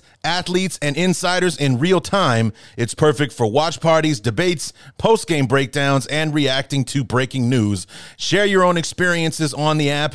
Start or join ongoing conversations. Watch games together. React to the biggest news, rumors, and games. And, of course, I host a weekly show every Wednesday night at 7 p.m. on the Spotify Green Room. The Bears Talk Underground presents Club 34-7. Be sure and join me. Come through and talk with me live. All you need to do is download the Spotify Green Room app free in the iOS or Android app store, create a profile, link to your Twitter, and join into the group. Follow me to be notified when my room goes live. And, of course, every Wednesday night, 7 p.m. Central, 8 o'clock Eastern is when Club 34-7 hits the air. So be sure to join in on the fun, guys. You don't want to miss it. And be sure to follow me on the app so that you'll know anytime that I go live, because we'll be doing watch parties during the preseason. We'll be doing knee-jerk reactions during halftime, during the season, and things like that. Lots to do. This app opens up so many possibilities for interaction between me and you, my loyal audience. So be sure and download the Spotify Green Room app wherever you get your apps. All right, so let's move to your home division. We go to the AFC South. We'll start with the Falcons. They had a very interesting offseason. New general manager, is it right? Yeah, Terry Fontenot, the new general manager. New Orleans Saints. Yeah, brand new head coach, Arthur Smith, former OC of the Tennessee Titans. They stick with Matt Ryan for now. He's 36 is old for a football player, but still young for a quarterback these days. Mm-hmm. He's still got a good couple years left, not to mention he is a salary cap nightmare for them for the next year or two at least. Yeah. Like his salary cap hit is like $40-something million like next year or something. Like they're going to have to do something about that. Mm-hmm. But, you know, they trim Julio Jones. He's off to Tennessee. Which is strange because you get Arthur Smith from Tennessee and then trade your best offensive weapon to Tennessee. So maybe that was part of the deal. Who knows? But, but you draft quite possibly the best overall prospect in this draft in Kyle Pitts. You pass on a quarterback of the future. You get this dynamic player who every draft analyst on the four channels that the draft was aired on this year could not stop gushing over this kid. which means one of two things. He's going to be everything that they thought they were, or he is going to be a dumpster fire of an NFL player. Because as you mentioned earlier, tight end is one of the hardest positions to transition to. And truthfully, he didn't play a whole lot of tight end for Florida. Right. He was more of the hybrid big guy. He was Jimmy Graham, essentially. He played on the outside. They called him a tight end, but he was more of a gigantic wide receiver than anything else. Mm-hmm. So, yeah, they operated him kind of the way that, like, in the actual position probably we would call would be split end, right? Okay. I mean, he was the guy that was out on an island all by himself, sort of playing an ex-receiver type role, you know? And so it'll be interesting to see how it is that they utilize him. I think that, you know, you move on from Julio Jones after you draft Kyle Pitts, so the move feels a little lateral. Sure. In that way, if that's the way that you plan to use Kyle Pitts in the NFL. But if you plan to use him as a traditional tight end and you want him to block for you, which he is a willing blocker, like he's not afraid to do it. And he's had some good moments doing that, particularly against smaller, you know, bodies, which, you know, when you're Kyle Pitts, there are a lot of people with bodies smaller than you. Right. And so I think that that's something that we'll have to watch and see how they utilize him. You know, they could always lean on Hayden Hurst to be that guy. That shouldn't be a problem. And, you know, they brought him over from Baltimore before last season, and I thought he had a nice year with them before he got injured. And so, you know, that's going to be the biggest thing is I'm not going to sit here and say that Kyle Pitts is going to have this, you know, incredible rookie season just because we don't really see that from rookie tight ends. I mean, it took Travis Kelce, you know, Travis Kelce had a nice rookie season, but it took Travis Kelce time to become Travis Kelce. It took George Kittle time to become George Kittle, right? Like we've seen all of that. We've seen this position be tough to translate before. Yeah. So the big question is going to be, who is it that's going to be most active opposite Calvin Ridley? Are they going to utilize Kyle Pitts as an outside receiver more than anything else, or as that split end guy, or are they going to let Calvin Ridley be the X and then work somebody else in at Y? I mean, you know, that flanker role is something that, you know, Calvin Ridley served extremely well, even though he was the first option oftentimes in the Julio Jones offense. So it's going to be really interesting to see where they go from here. And the last thing I'll mention before I shut up about them is just simply that, you know, the biggest issues for them last year were on the defensive side, and they really didn't do anything to help themselves there outside of maybe adding Eric Harris from Las Vegas. I mean, but I don't know how much that's really going to do for you. Yeah, I was looking at their transactions here in my trusty magazine, and the only other defensive player they signed was – Marquevious Mingo. Yeah. That didn't go well. Not at all. No. I mean, he was a nice player for us. Who knows what he was up to while he was playing for the Bears, because the thing that he got in trouble for happened in 2019 before he was ours. Right. So at least we can not blame Chicago, the city, for his transgressions. Right. But, oh, good Lord. What a story, man. Yeah, unbelievable. LSU just can't stay out of the wrong side of the news either. Tell you that if even one word of that is true, it's like, oh, bad. That's a bad look, man. Oh, so bad. But, you know, they did happen to add one of my favorite players to their roster this year. And strangely enough, he's listed as a running back in their on their roster. And that's Cordell Patterson. Oh, yeah. 2 years in Chicago, 2 Pro Bowls as a special teams player. He signed for less money than we paid him in those 2 years, so I'm pissed off that he's not a Chicago Bear anymore. Because if he was willing to take less to go to Atlanta, it's not because they have a better football team. The Falcons were a mess last year, 4-12, you know, and specialized in blowing huge leads last year. Yes. I mean, this was a team that absolutely could not get out of its own way. You know, they had the Bears by the balls in week 3. That's how Mitchell Trubisky got himself benched. But we scored 3 touchdowns in the fourth quarter with Nick Foles as the quarterback to steal that game from them. And this was a week after they gave up a huge lead to the Cowboys on the road the week before. So, I mean, they did it in back-to-back weeks. Just when you thought it couldn't be possible for them to do it a second time, they do it in more glorious fashion against the Bears. I mean, just think about that onside kick against the Cowboys, where they all just sat there and watched the ball spin for 5 yards or whatever. And just like it's not made out of dynamite, guys. Pick the ball up for Christ's sake, you know. All yours to touch. Yeah, they have to wait 10 yards before they touch the ball. You don't. It just showed a real lack of coaching and field awareness of the players involved on that play. And which is outstanding, because when they kick onside kicks, they're one of the better teams at doing it. Mm-hmm. Like when they're on the other side of that situation, they're one of the better teams. So it just goes to show you where they've spent time and where they haven't spent time. Right. So, I mean, this is a team that – from 2016, they've won fewer games than they have the year before. They won 11 in 2016. That's when they went to the Super Bowl, by the way. 2017, they win 10 games. 2018, 2019, they won 7 games in both those seasons, and last year they go down to 4. So Dan Quinn's been slowly but surely working his way out of Atlanta with his win totals over the past 5 years. They finally pull the trigger midseason on Dan Quinn. They bring in Arthur Smith this year, and they're going to try to go forward from there. It's going to be interesting to see how they do. Will the change in head coach, the change in system, bringing in this adios to Julio Jones, hello to Kyle Pitts, and things like that. How will it all work out now that Calvin Ridley's the number one target? Even though, like you said, he pretty much was anyway, because Julio Jones was being defended by 3 guys and all that kind of stuff. So Ridley was pretty much always open. How will it change now that, Calvin Ridley can't depend on those double teams for Julio Jones, or will he hope that Kyle Pitts is the one taking up double teams so he can still be the wide open guy? A lot of interesting things. And then, like you said, for a defense that struggled as much as they did last year, they didn't do a lot to improve it. Not even so much in the draft. I mean, their second round pick, Richie Grant, was a safety. And then is like, maybe they got a corner in the 4th round.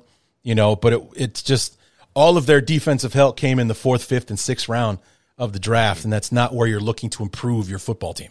Yeah, and I do think Richie Grant's going to be very good. I just don't know how quickly he's going to find the field, or if they're going to keep Jalen Hawkins ahead of him, who they invested in last year. I could see them doing that. So it's just tough to look at this roster and say, oh yeah, no, they did a great job addressing their biggest needs, because they didn't. Instead, they built an offense that could have been just ridiculous with Julio Jones, Calvin Ridley, and Kyle Pitts, and then promptly blew it up. Yeah.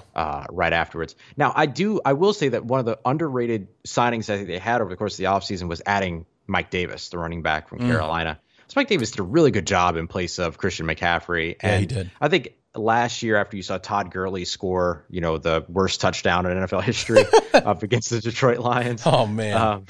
It was pretty clear that that. Plus, I mean, just he didn't look like Todd Gurley, and I don't think anyone should have reasonably expected him to look like Todd Gurley. I think Atlanta Falcons fans did, but outside of that, no one really had much expectation for Todd Gurley at this point in his career. But I do think that the addition of Mike Davis was a smart one, and so I do think that will be a benefit to them, because their running back room kind of got blown up. I mean, Edo Smith is gone. A few of the guys that they had back there are all no longer a part of the franchise. And so I'm looking forward to sort of the rotation between Mike Davis and Cordarrelle Patterson, if they do indeed use him at running back. Mike Davis, another miss for Ryan Pace, because we had him in 2019. He did not last the season with us because we decided that we wanted that compensatory pick more than we wanted to keep Mike Davis on the team, who we weren't using him at all. We just weren't using him at all. Somehow he was 3rd on the depth chart behind Patterson and Montgomery on that one, and we ended up letting him go before the deadline. And then we used that compensatory pick to get Nick Foles. So we didn't get anything right with that one. Couldn't even fix it in the end by using that pick to get something valuable or someone valuable. It's like, God bless Nick Foles, but ugh. That just did not work out. He's still on the team, by the way, but, we're all looking past Nick Foles at this point. Yeah. So we move on to Carolina, and we talked about how they're going to be one of 14 or 15 teams this year that could possibly start a brand-new quarterback this season. They moved on from Teddy Bridgewater after they moved on from Cam Newton. So Teddy Bridgewater was a one-year experiment for them. They trade a 4 and a 2 and a 6. It was a weird trade, that they made with the Jets to get him. And as I was looking right here, almost half the teams will be new quarterbacks. San Francisco, Detroit, the Rams, the Eagles, the Colts, the Bears, the Saints, Yeah, we're still getting your guys.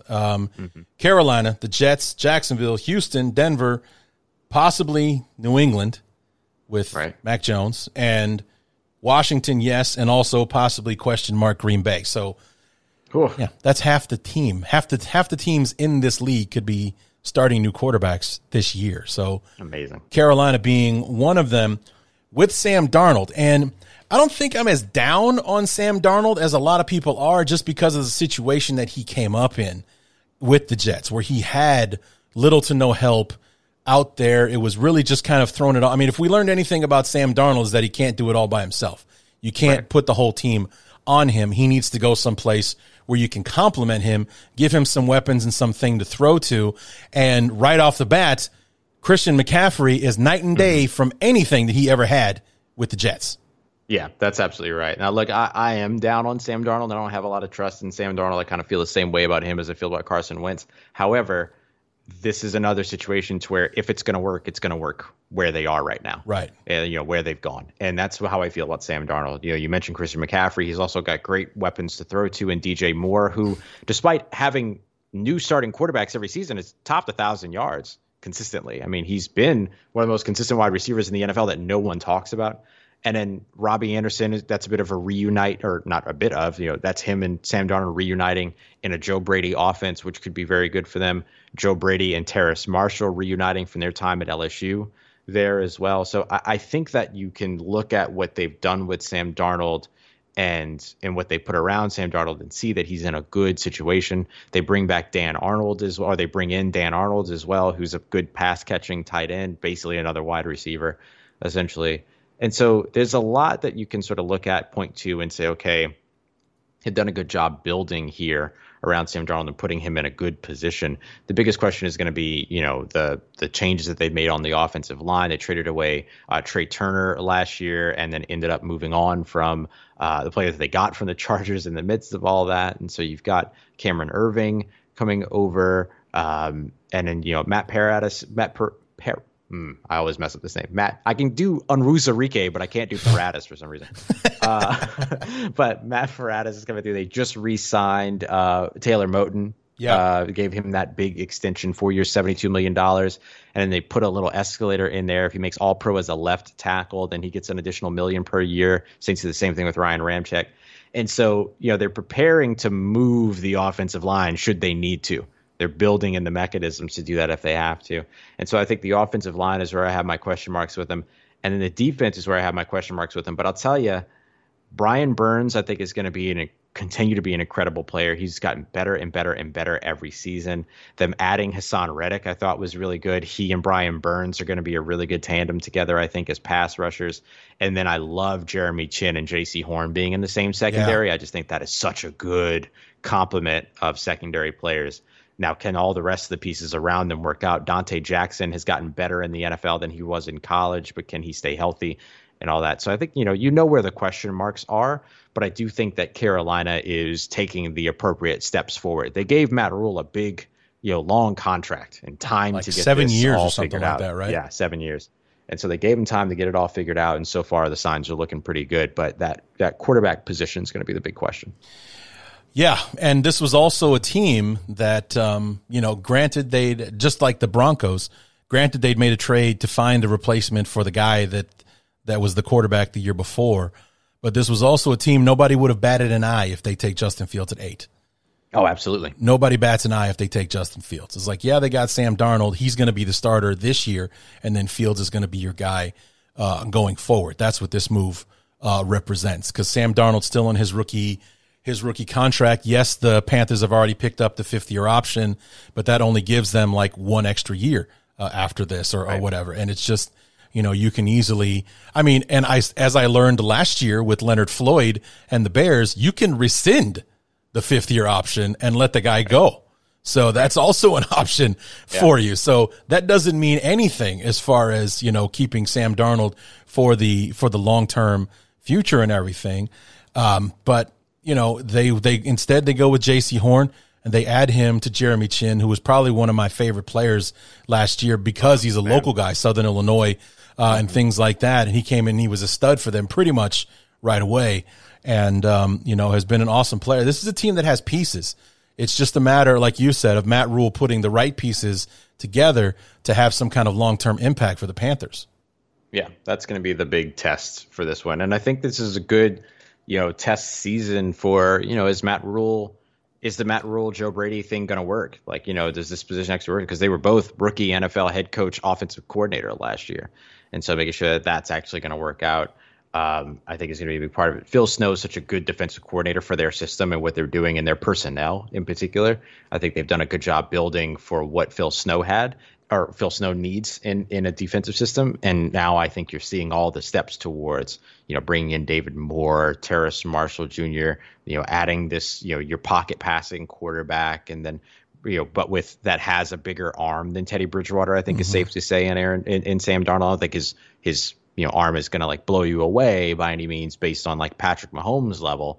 But I do think Sam Darnold has an arm that is bigger than Teddy Bridgewater's. I don't think that's a stretch. And then, of course, you get Christian McCaffrey back, who, that could have made all the difference for last season for them as well. So they're a team that could surprise and that could challenge a little bit, more than maybe folks expect. But I think, they'll still need some time to get into rhythm and figure it out. But they have all the pieces necessary to do that.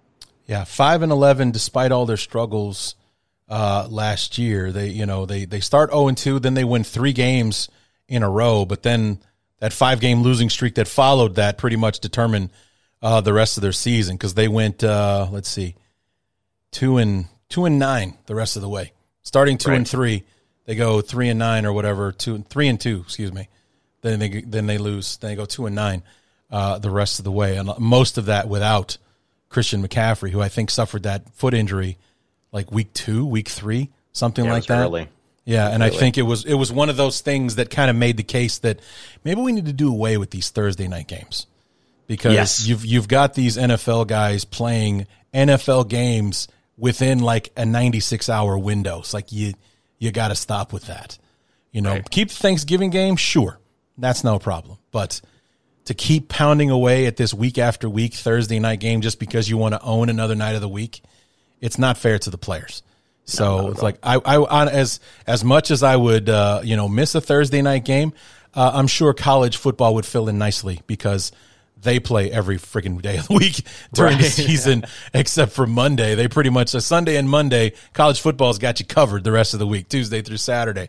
So, the Thursday night games, I wouldn't miss them if they went away, especially in regards to the players. A lot of players hate those Thursday night games. So, McCaffrey got hurt week 2 on the Thursday nighter or something like that. So I'm sure the Panthers wouldn't be sad to see that go away anytime soon. Yeah.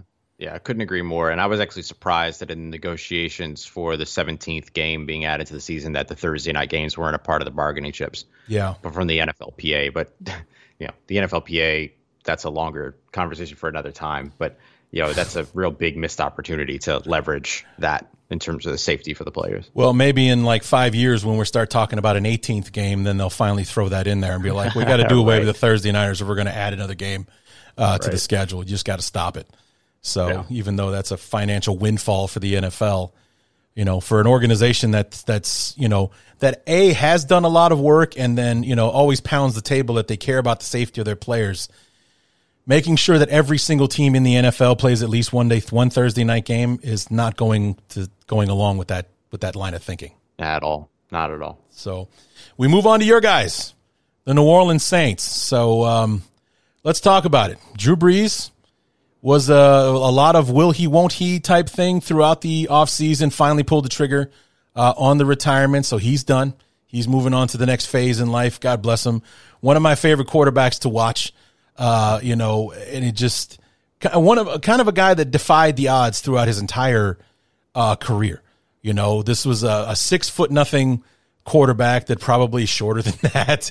Always had to kind of look over his offensive line, and yet still in the history of the NFL, probably one of the most accurate passers you'll ever find, which is not what you'd expect from somebody who's trying to see through helmets because all of his offensive linemen are 6'5" or taller in front of him.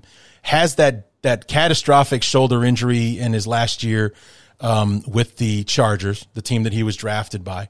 Didn't get picked in the first round by the Chargers, which seems like an abomination of an idea at this point with his career now over. Takes a chance with the New Orleans Saints, which was not a very good organization when he was coming in, but he takes a chance with the Saints. He goes with Sean Payton, and it was a marriage made in heaven. They went to the NFC Championship game their first year together and have been to the playoffs many, many times, won a Super Bowl in 2009. And now that comes to an end, and we find out what kind of coach Sean Payton can be without Drew Brees. Now, he's had to do that a couple of times the last few years due to injury, but what can he do over a 17-game season as opposed to 3 or 4 games here and there? Yeah, I mean, it's going to be really interesting to see this quarterback battle between the two. I mean, this is going to be they're starting training camp here. The Universe Reporting Day is, not too far away. And so I think if you look at the way that this team has sort of approached the offseason, they've really built a team that can support either one of these quarterbacks. And there's already a system there that can support either quarterback. So to start with Taysom Hill, you get your additional aspect when it comes to Taysom Hill, the additional element or layer because of what he can do with the ball in his hands. As long as he can keep the ball in his hands. Had a bit of a fumbling problem last year as a runner. No doubt about that.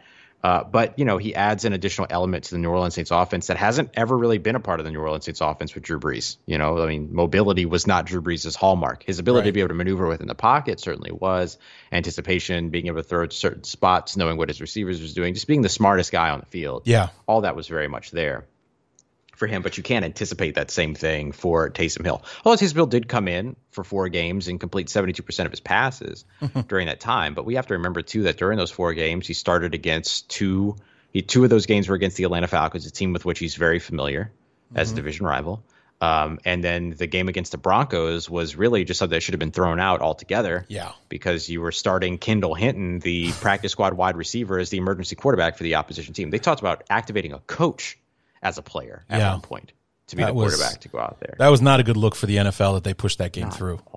Not at all. And they should have just been like, okay, bye weeks for everybody. Let's push this one further down the schedule, something like that. They should have thought of something. It's like, I know it was all thanks to COVID and, because all the quarterbacks, like one moron quarterback didn't wear a mask and he got everybody else sick or whatever the situation was. But the NFL should have stepped in and done something there. Forcing the Broncos to play that game was just absolutely not fair.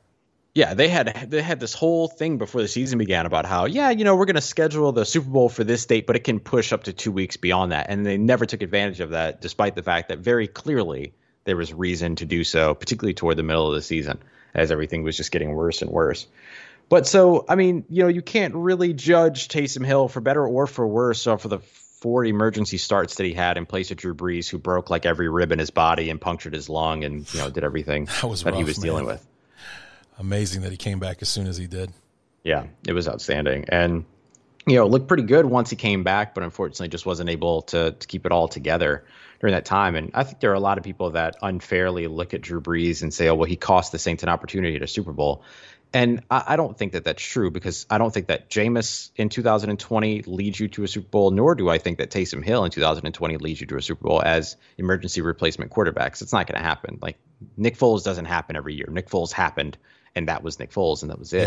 Yeah. Drew Brees coming back and getting the opportunity to, try to lead his team to a Super Bowl in what pretty much everyone within the organization knew was his final year. Mm-hmm. That was the right thing for the team to do. And that was the right thing for Drew Brees, because Drew Brees gives you your best chance because he's Drew Brees. It was really that simple. Of course. I mean, it just, that's exactly how it was. And I think you and I talked about it last year, was that heading into this season, you had no quarterbacks on the roster. Right. Like, Jameis was on a 1-year deal. It was the last season for Taysom Hill on his current contract. And of course, Drew Brees was done contract-wise. So going into 2021, you had 0 quarterbacks on the roster. Now, you end up keeping both Hill and Winston, and it's going to be a legit quarterback battle, or is it Winston's job to lose? How are we looking at it right now? I think, if I look at it at this point, I say Jameis Winston is in the lead, but I still think it's a legitimate quarterback battle. I mean, the thing that the Saints covet so much is NFL experience, and the only one out of these two that has, a substantial amount of that is Jameis Winston. And so that's going to count in his favor. the amount of work that he's doing with New Orleans Saints players over the course of the offseason, the press conferences that he's doing all the off-the-field leadership things that you want to see him do. Meanwhile, Taysom Hill's kind of keeping to himself. You know, he worked on his own in Idaho for a little while. He kind of secretly worked for a month with New Orleans Saints players in New Orleans. But he hasn't been as kind of, you know, he hasn't been sharing his process on social media. And so people just kind of gravitate towards Jameis Winston publicly in terms of the public perception because Jameis is letting you into his process a little bit more. But that doesn't mean he's in the lead. It's really the NFL experience that makes a big difference. The difference, though, is that Taysom Hill has also spent more time and has more experience with this particular system. Yeah. Regardless of whether or not he's been a quarterback during that full time, he's been in the quarterback room. He's been in everybody else's position room, too. So he knows how they play the game. He knows where they're expected to be. And then he is also, I mean, the organization loves the guy, and Sean Payton loves the guy. I mean, so that's going to give him a legitimate shot. Like they're not going to shortcut either one of these guys an opportunity here. Well, it's such a weird situation with Taysom Hill, because if you name him your starting quarterback, then you're losing a weapon on offense, so to speak. Because they do let him do a lot of things, run the football, go out for passes, and things like that. The guy's a key contributor no matter what he ends up doing.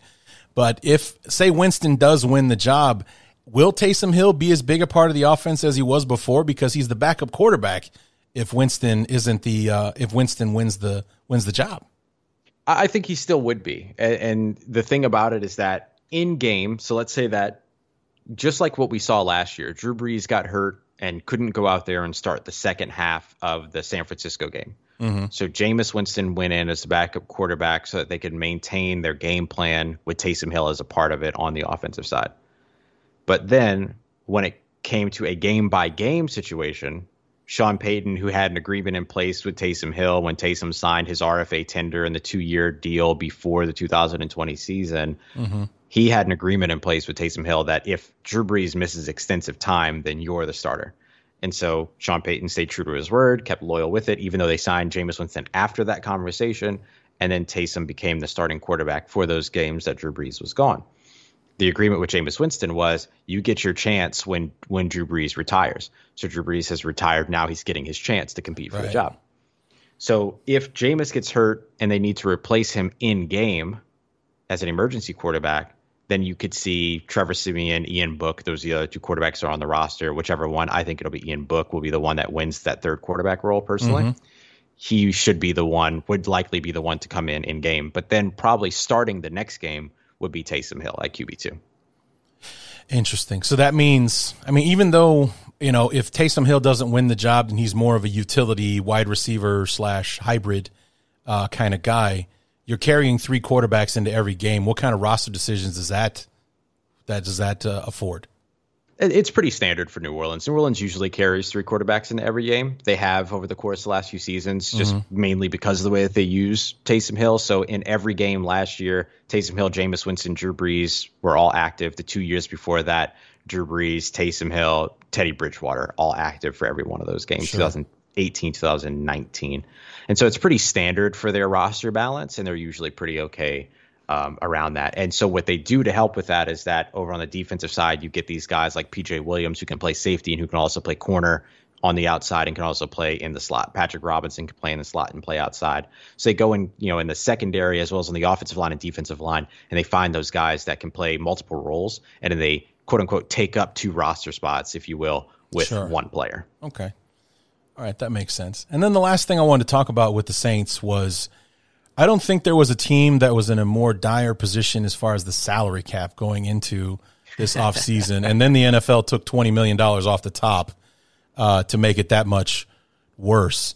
And as I'm looking at your transactions here in my trusty little magazine, you signed 3 players, but you lost 14, I think, is the number that I'm looking at here. And some pretty big names on this list.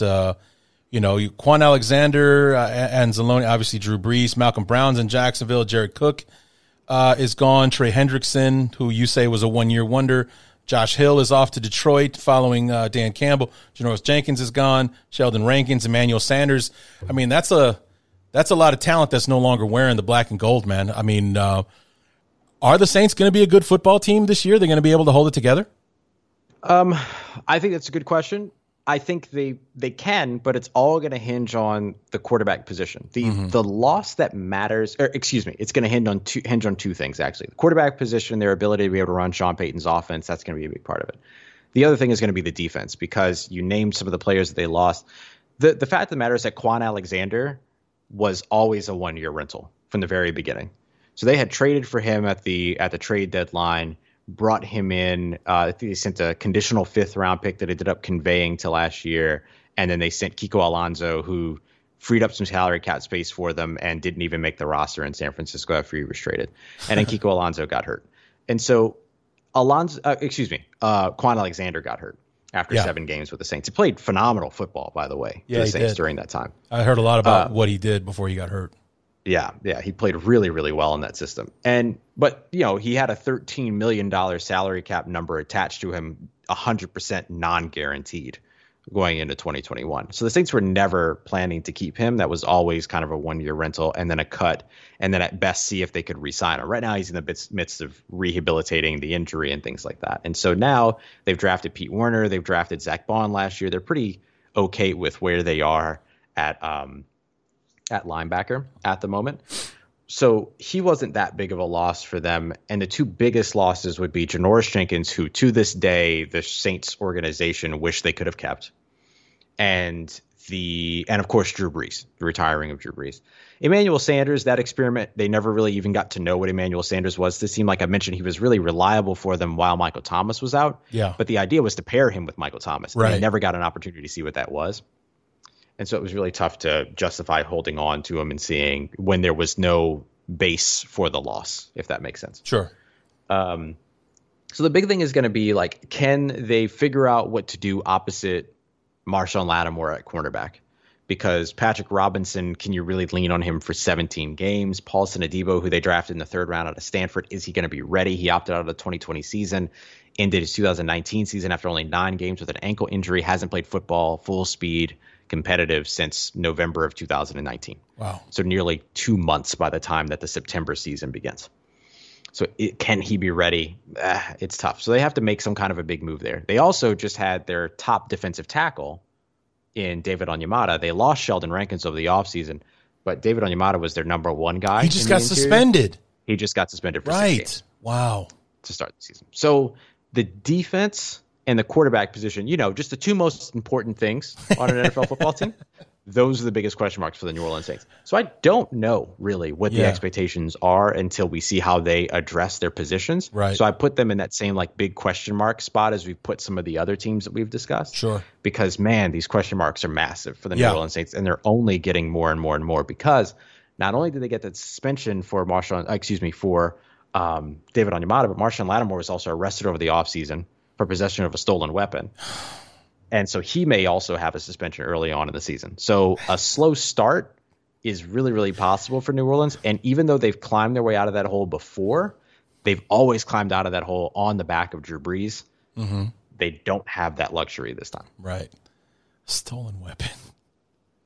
Come on, man. I don't understand. I really don't. Like, all the times that you would hear about players getting busted for drunk driving and everything. Right. It's like, call a taxi. And in these days, call a goddamn Uber, something. Right. Don't drive home. You know, they're not going to tow your car. Just leave it there. You know, have somebody else drive it or whatever. You know, somebody can take care of that for you. Do not get behind the wheel. You get busted for it. What are you doing with a stolen weapon? What are you doing with a stolen? What are you doing? Number one, you're doing a weapon at all. Number two, what are you doing with a stolen one? You know, on top of it all, it just boggles the mind, some of the trouble these guys get themselves into. Yeah, it's pretty unbelievable sometimes. But I will also say that there's a lot of that story that we probably haven't gotten yet. Of course. Yeah. And so we'll see. But, you know, it could very well end up that either way, because of the way that the NFL is about things like this, that he could end up suspended for, you know, 1 or 2 games to start the season, 2 or 4 games to start the season. Like, it could be a really big hole that the Saints have to dig themselves out of. Now, they maintain, of course, Michael Thomas and Alvin Kamara, Ryan Ramczyk, they extended. They were able to somehow, despite the fact they were over 100 $1 million over the salary cap. They were able to franchise tag Marcus Williams. So they also pulled off some really ridiculous things in terms of maintaining the core of their team. Yeah. But now they're starting to lose players of that core. Yeah. And David Onyemata and potentially Marshall Lattimore for at least a portion of the season. Large chunk of that for David Onyemata. 6 games. 6 games. Yeah. Yeah. That's rough. And everything. So, you know, even though they've maintained the core in terms of who's getting money, mm-hmm. Doesn't do much for them in terms of, you know, who's going to be available for them to start the season. Yeah, I was, you know, wondering when that list came out, and I think maybe you actually were one of the people that shared it, or at least one of the people that replied to it on Twitter when they released the list of salary cap space, and it's like New Orleans was below the line where the text turned red all of a sudden. Yeah. They were way at the bottom with, you know, however much it was going into the off season, and I'm like, and they're trimming a $25 or something like that $1 million salary from Drew Brees off the books. God forbid, mm-hmm. if you wanted to come back, what would that cost him? Yeah, that was a big question too. I mean, we were all like 98% sure that Drew Brees was not going to come back for the 2021 season, but there was always kind of the conversation of like, well, if he does, like the Saints are in dire straits at that point. Like they have to find a way to get his stuff, because there was no way he was going to reduce his salary. You know, he took the salary cap reduction before actually making the official retirement announcement, but he wasn't about to play on a veteran minimum when he had 11 fractured ribs the season before. Absolutely not. Right. Absolutely no way. So that was a big question mark about the, you know, kind of, hey, 2% is still a possibility, right? So. Right. So we move on to the Tampa Bay Buccaneers, who despite winning the whole thing last year, did not win this division. That was your beloved Saints that pulled that off. You say for the fourth year in a row? Fourth year in a row. First time in the division that it had happened. Yeah, because for the longest time, there was a pattern there from like the start of the division, for like deep into the birth of the NFC South, was that the team that finished last the year before finished first the year after, kind of thing. And like there was a weird pattern going on with that for a long time. Yeah, and there was a long time, too, to where no team had ever won back-to-back the division 2 times in a row. I think it wasn't until the Carolina Panthers did it 3 years in a row, including their Super Bowl run, that it had finally happened. And I think, wasn't one of those years where, like, the AFC South had a down season and they won it, like, 7-9 or something like that? And they I think so. Like, that was the first of the 3 years to win the division in a row. It was like, yeah, well, you won it at 7-9 last year. Big deal, you know? It's like, I don't really going to count. It was like, okay, well, then we'll win it 2 years in a row after that. Okay, then that counts, you know? But, but we move on to the Tampa Bay Buccaneers, who went on a historic run after, you know, they had the last bye week of the season. After week 12, they get, was it the Saints game before the bye for them?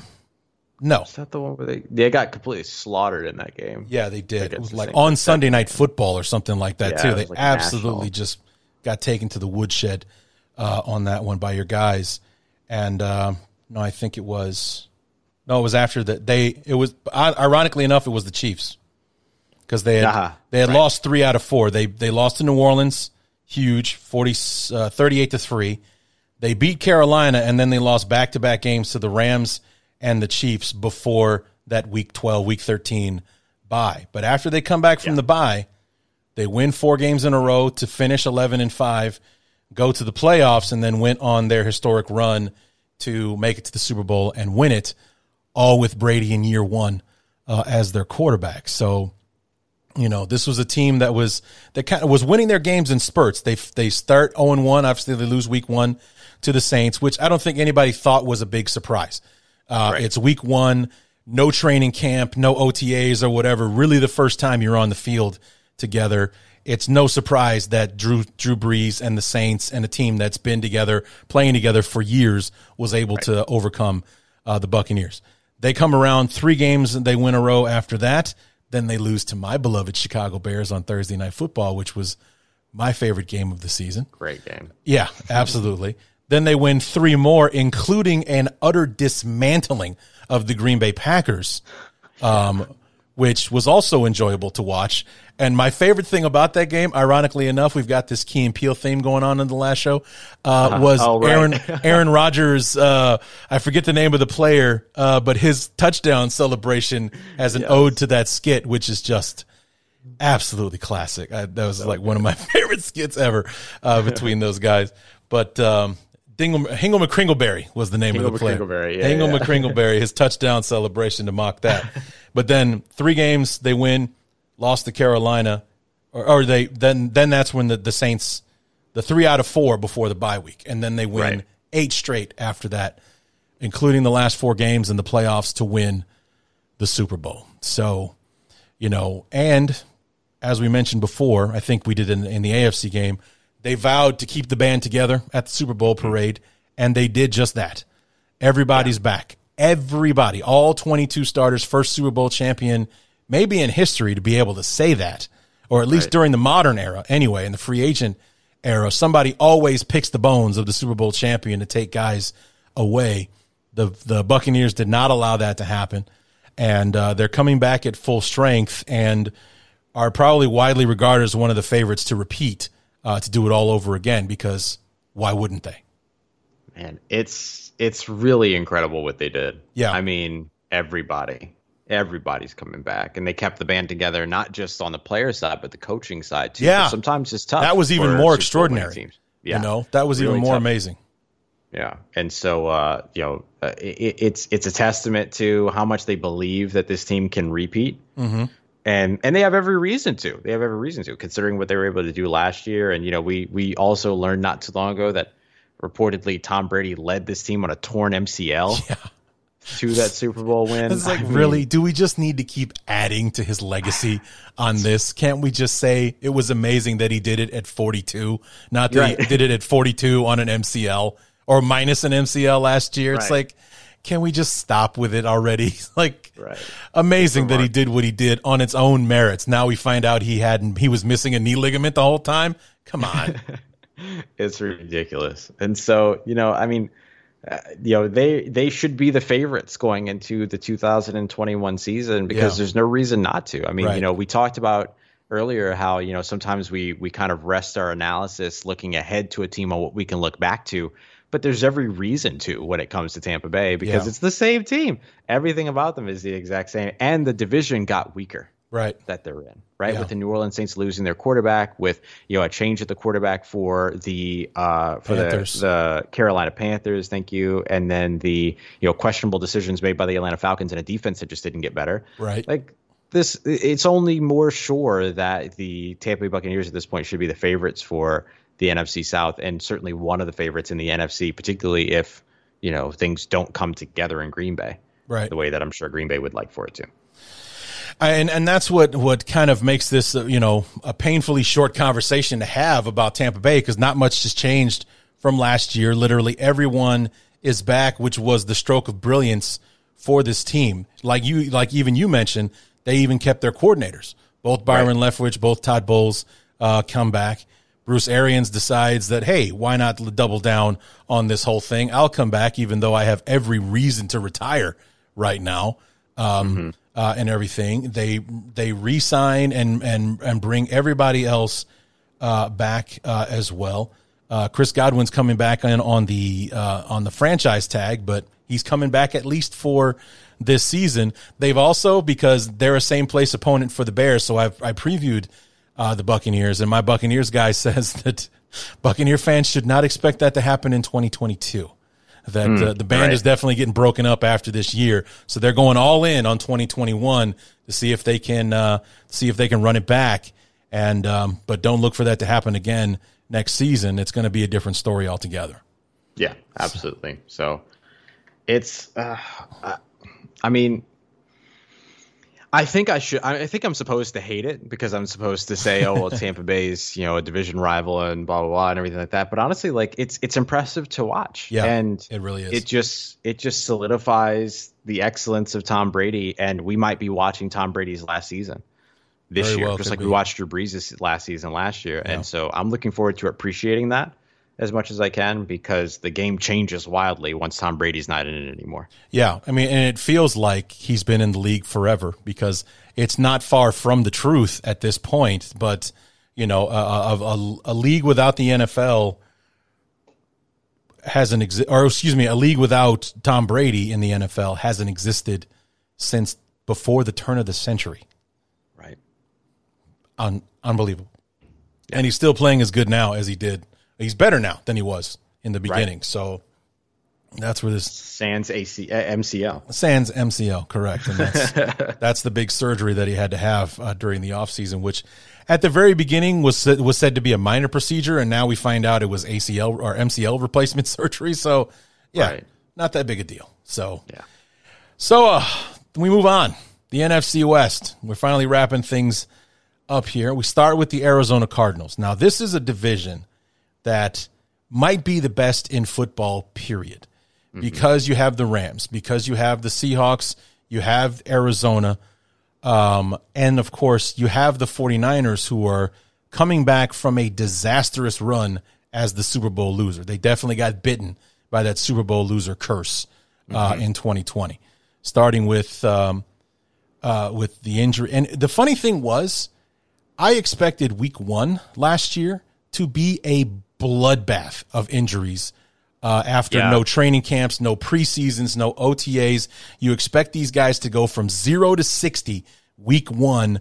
There's going to be ACLs and hamstrings and all kinds of injuries all over the place. Week one, relatively quiet. Week two was the bloodbath, and one of the great victims of it was the 49ers. Just the disastrous game. Even though they won against the Jets week number two, they paid heavily for that win. And it determined their whole season.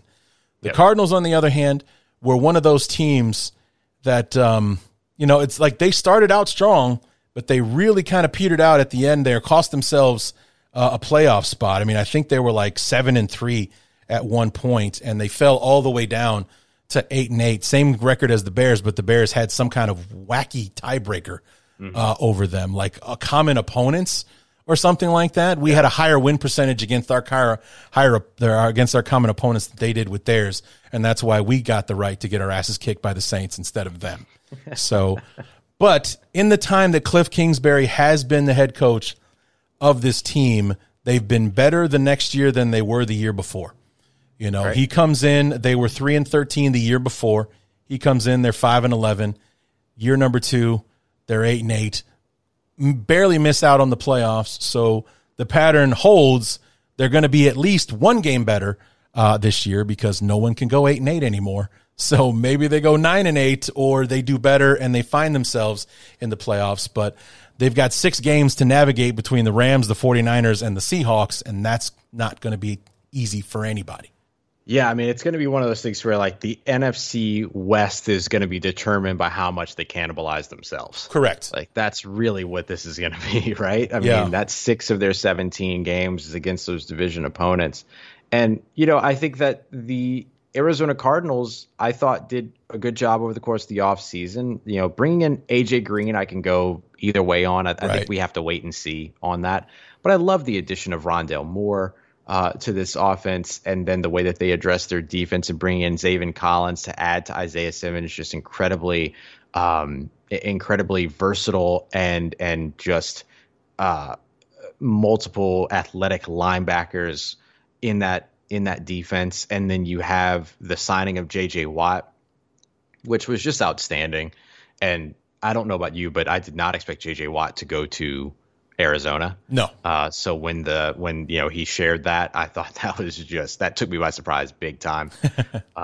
And so I love very much what they've done. They have one of the best safeties in the NFL in Budda Baker. Mm-hmm. And, you know, young Kyler Murray has done a fantastic job since he's been coming in, and he's continuously gotten better, and he's at least in top 15 quarterback conversation, which is easy to say when 15, 16 other quarterbacks are changing teams. Right. You know, I mean, you know, but he's up there, and, you know, they have a schedule that's not, you know, incredibly tough outside of their divisional matchups. I mean, they get the AFC South, so they get a couple of games against Jacksonville, and they get a game against Jacksonville and a game against Houston. You know, we know that there's a lot of question marks around them. Indy, we'll have to see how they pan out. They get the Lions.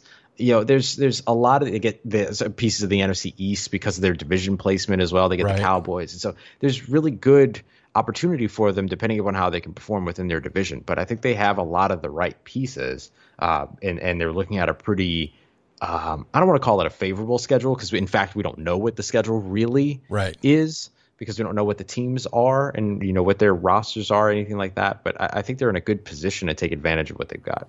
Yeah, and it's unfortunate that they belong to the division that they belong to. Yeah, because in any other division, like if Arizona was still in the NFC East, like it was inexplicably for so many years, they would be the head and shoulders favorite in that division, in my opinion. It would be them and the Washington football team battling it out for first place this season. You know, they would be duking it out for sure.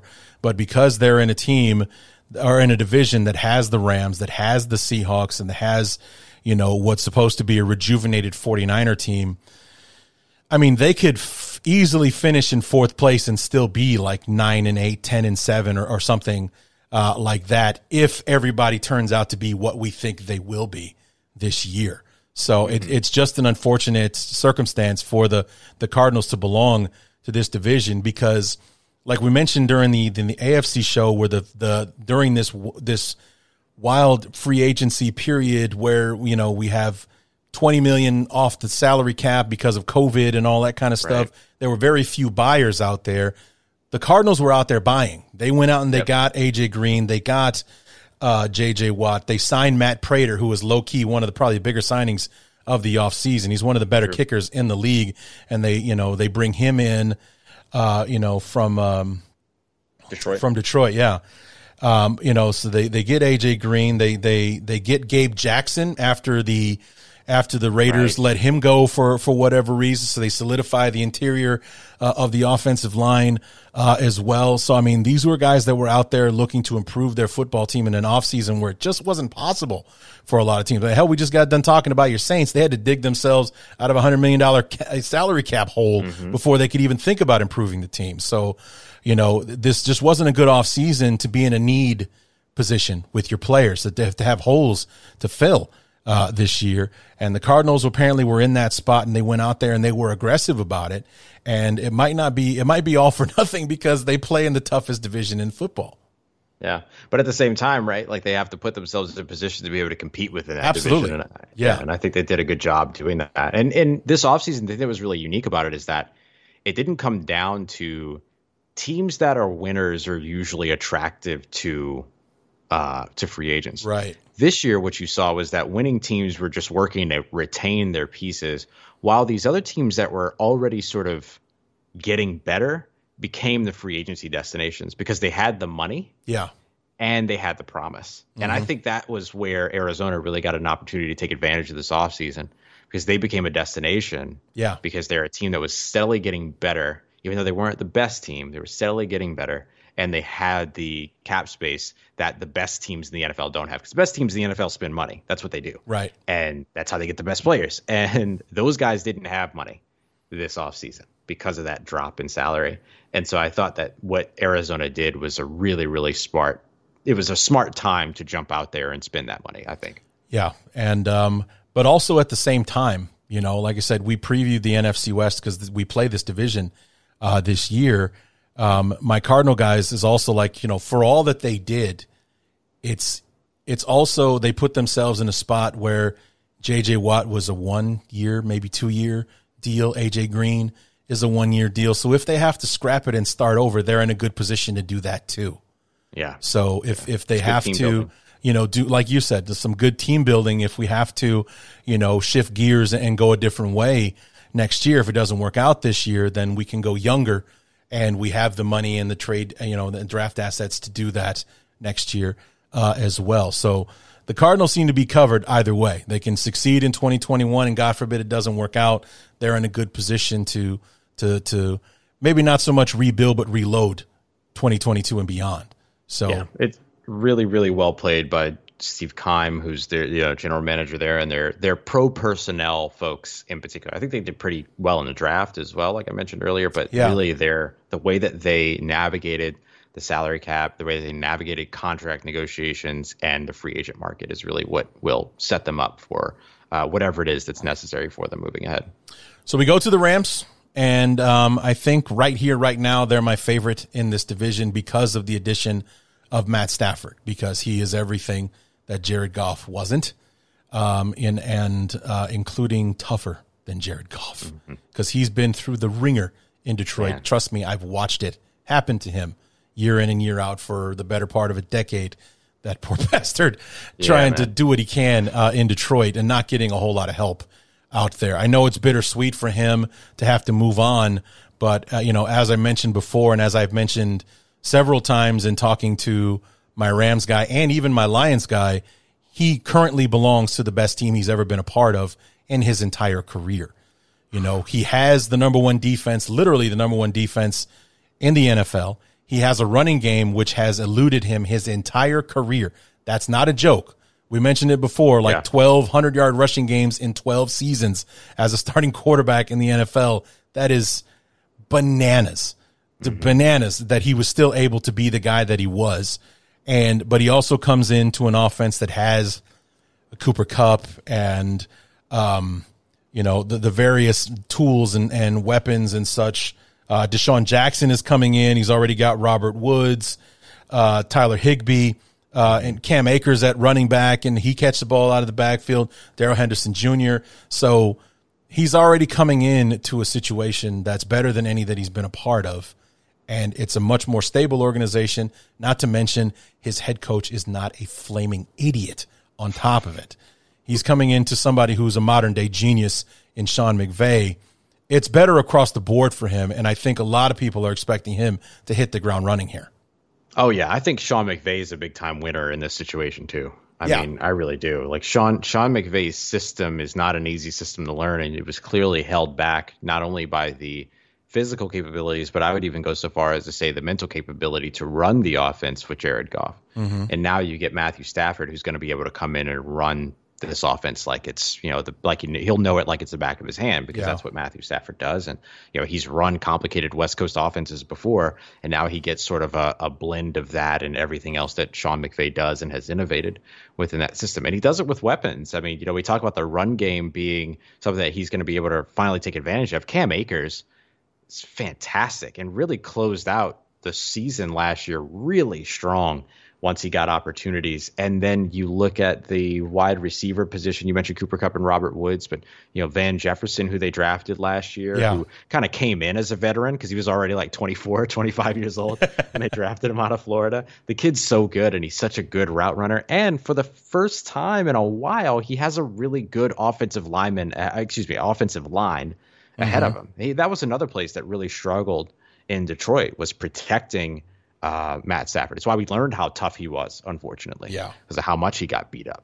And so I think when you look at all that and this defense that was the number one defense last year, that lost some pieces. We referenced the Cleveland Browns in the AFC episode and how many of the secondary players they took from LA, and of course Brandon Staley moved over to the Chargers, and now they go to Raheem Morris, who was fantastic as a defensive coordinator in Atlanta. Yeah, they've really done some good things here to fill the spots that were created over on the defensive side. And so I'm excited about the Rams. I completely agree with you. They're, to me, the favorite within this division. I'm curious to see if they're going to run a little bit of that tight front, tight odd man front like we saw from the Giants and Patrick Graham mm-hmm. last year. They're looking like one of the teams, just like the Minnesota Vikings, that are looking to kind of replicate that. And so I'll be really interested to see how that affects Aaron Donald, because then that puts Aaron Donald in the middle, but it puts him next to Leonard Floyd as opposed to being in the mix as just a three tech. And, that kind of being the long and short of it. I think it's going to open up Aaron Donald to even more opportunities, which is kind of scary. Yeah. So I'm really excited to see this team next year. Yeah, it also doesn't hurt, for Matt Stafford to be joining a team that has literally the best football player, quite possibly in the history of the NFL, on the other side of the ball, leading the defense. Because as I mentioned before, when he was in Detroit, the two great teams that he was a part of, 2011 and 2014. Number one, no running game, and number two, they had to score 100 points a game because their defense was atrocious, and that's not going to be an issue for him.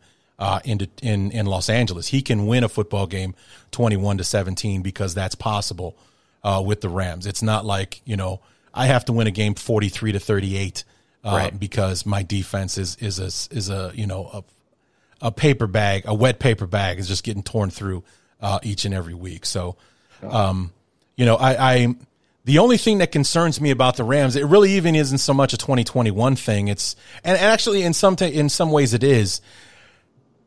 I don't know how this team can afford their roster or how they do this, because they've got, at least off the top of my head here, at least five guys making 20 plus million a season. And the last time I checked, salary cap was 198 million. Right. If you got five guys taking up 50% of your salary cap, how are you fielding a team? And somehow they do, and somehow they manage it. It's because I guess they don't give a damn about draft picks, because they really give those away. They just like, hey, if you want a first rounder here, it's all yours. Take it. Yep. We'll just take the quarterback and, you know, or anything like that. And it's not like the Rams are in a desperate situation where they have to win now and they need to make these moves. They're making these moves because they want to win now. And right. You know, they're doing what's necessary to win today, or at least that's what Les Snead does as their general manager, you know, and that's how they make the moves that they do. And, you know, it's up to them and their scouting department and everybody to fill in the gaps between these generational players like Jalen Ramsey, like Aaron Donald, like Matt Stafford and stuff like that, to fill in the holes. Whereas, you know, you probably can't have the second best player in the league at this position. Maybe you got to go third or fourth to fill in the roster, and then the coaching has to take care of the rest. Yeah. Yeah, and the thing that's really helpful for them too is that the draft picks that they do make, they've done a pretty good job with. Yeah. Here as of late. I mean, guys like Darrell Henderson and Cam Akers, that really good running back tandem that they have, Van Jefferson, you know, Cooper Kupp, who they got back in 2017. I mean, they've done a very good job when they do make selections, but they don't allow the draft picks. If they feel like a draft pick can return them a veteran that could be an impact now, they're not going to wait on a rookie to pan out. They're going to go ahead and make that move and make sure that they go and get the guy that's going to be, you know, effective at this moment where they want it. And so, and I think it's smart. I think it's a very smart approach. I like the way that they team build and what they do. And, you know, their contract management they've done a great job there, because even though the APY on some of these guys is 20 per year, they're not counting 20 per year against the salary cap, right? Like these early portions of their contract are 15 or below in some instances. And so they're doing a very good job in terms of how they've done it. And now they finally get to pay off with it, because they don't have a quarterback that's going to hold them back anymore. Mm-hmm. So, you know, they've done well, they've drafted well, they've contracted well, they've signed well, they've managed their roster well, and now they have a quarterback that can actually lead them somewhere. And I'm excited about the Rams in 2021. It's a practice in extreme roster building with the way that they've done it, but it's worked out for them up to this point. They were in the Super Bowl a couple of years ago. They were in the playoffs again last year, won that road game in Seattle last year to move on to play Green Bay in the divisional round and everything. And I think with the addition of Stafford, people, including myself, are expecting much bigger things from them this year. So we move on to the 49ers, and we've mentioned the 49ers and the year that they had last year. You know, George Kittle missed a big chunk of last season. Jimmy Garoppolo was one of the victims in that Week 2 game against the Jets. Nick Bosa, goes down Week 2 for the season with an ACL in that game, and it was just a mess for them, a disaster of injuries. And you know, all the credit to Kyle Shanahan and, you know, Robert Saleh and those coaches out there. Despite the fact that they lost way more than they won, they were always scrappy. They were always in the game. It's just that it really was a talent deficit that ended up killing them last year. Yeah, absolutely. I mean, they ended the season with Ezekiel Ansah, Travis Benjamin, who they also ended up signing, Nick Bosa, Tom Compton, who they ended up signing at one point, Dee Ford, who was supposed to be a big part of their pass rush, Jimmy Garoppolo. I mean, all these guys ending up the season on injured reserve. Yeah. And just not really having Raheem Mostert, part of their rushing attack. I mean, it was just every place that they looked to have a benefit for this team going into the 2020 season, finished the season on injured reserve. I mean, it was just rough for them big time. But now, You hope that they're able to stay healthy. You also had players that couldn't even start the season, like Brandon Ayuk wasn't super available throughout. Deebo Samuel wasn't available to start the season.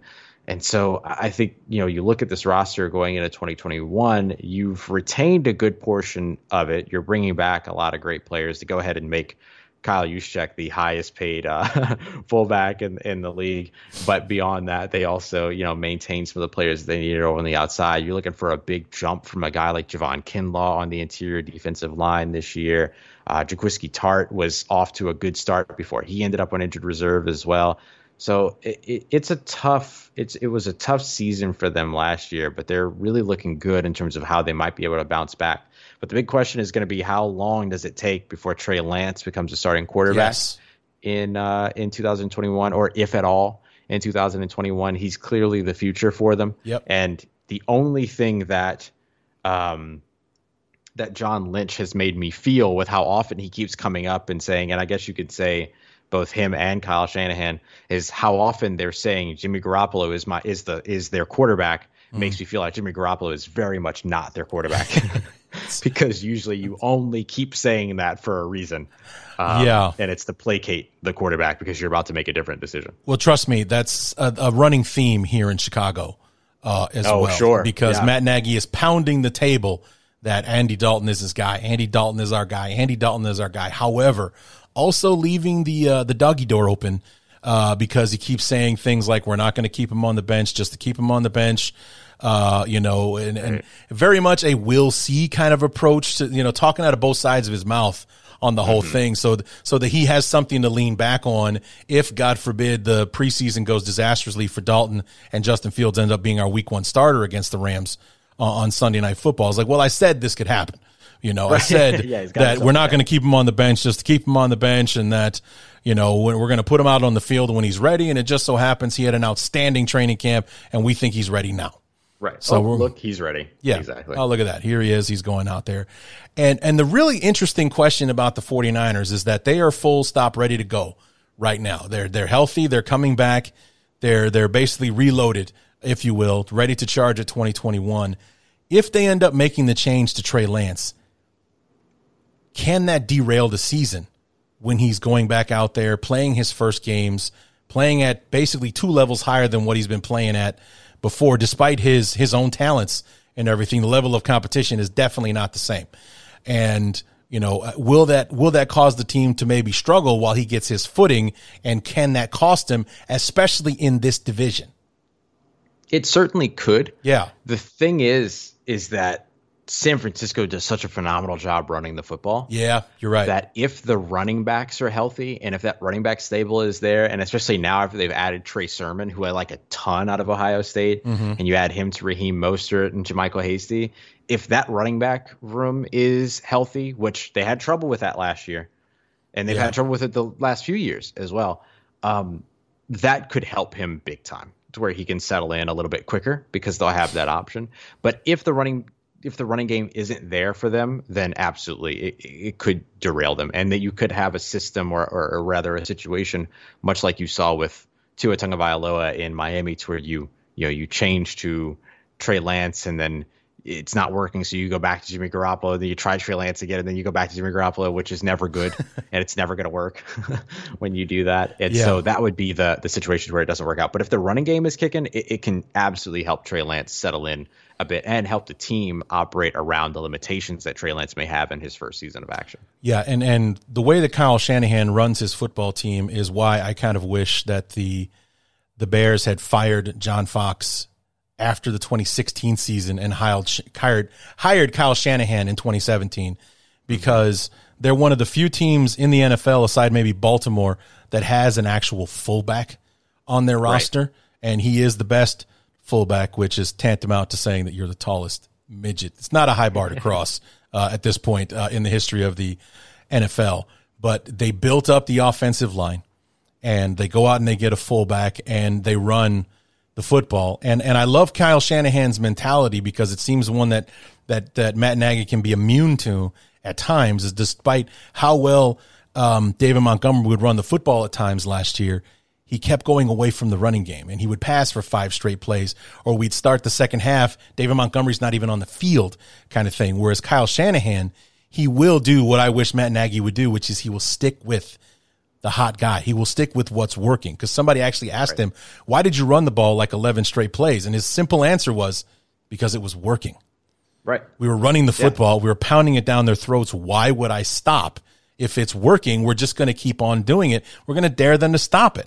And then when they stop it, we'll figure something else out. But if it's going to work, then we're just going to keep doing it. And I really wish Matt Nagy would do that, because Montgomery barely broke 1,000 yards last year. He could have had so much more if he'd have kept feeding Montgomery the football last season. So I've kind of got this man crush on Shanahan in the way that he builds his team running the football, and it makes for a much more solid foundation, especially with this rookie quarterback they're going to incorporate into the field at some point this year.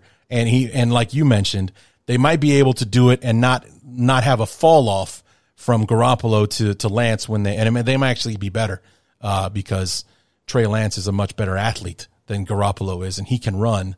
And even though he does look a little bony, he's 6'5" and 230 or something like that. So he's not a small guy either, but it's something that I admire Shanahan about, and I wish that we had a chance to bring him in, but we held on to John Fox for one more year. So, oof.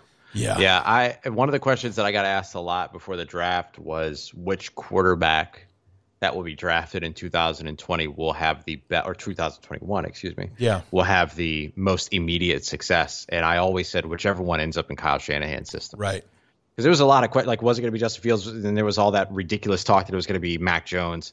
And then eventually it turned out to be Trey Lance, which makes a lot of sense, because then you marry scheme with athleticism in a really good way. And you marry the scheme with a really coachable talent as well. I think all these quarterbacks that were coming in were coachable, but you want to make sure you lean into that. And then somebody that has the tools that complement all of it. And I think it's a great pair. It's a great match for them. And I'm really glad that they're bringing back the throwback jerseys too. Just side note, we talked about those are really actually awesome uniforms. Yeah, so I'm really glad to see those come back. So a lot of swagger coming into San Francisco, or rather Santa Clara, in 2021. Very interesting move to have Jerry Rice take part in those photos.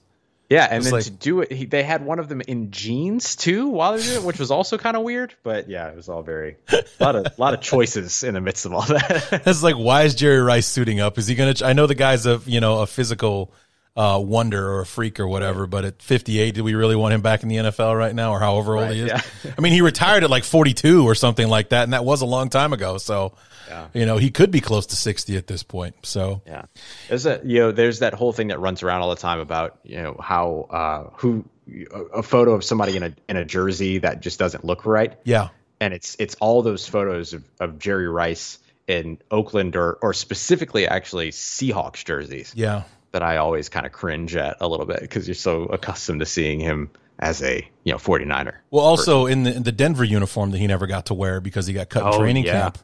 Or whatever. Right. He went to camp with the Broncos there at the very end before he finally retired and everything. But, I got used to him being in Oakland because he was there for a few years, so it didn't look that weird. But it did definitely look weird for him to be in a Seattle uniform. That was definitely in 2004. In the new millennium. Right. Yeah, this was a guy that got drafted in 85. So, and here he is in 2004, 19, 20 seasons later.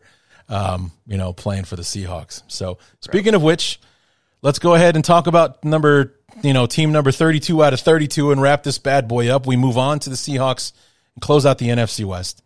Now, this is a team that had quite a bit of drama surrounding it in the offseason because apparently Russell Wilson was disgruntled.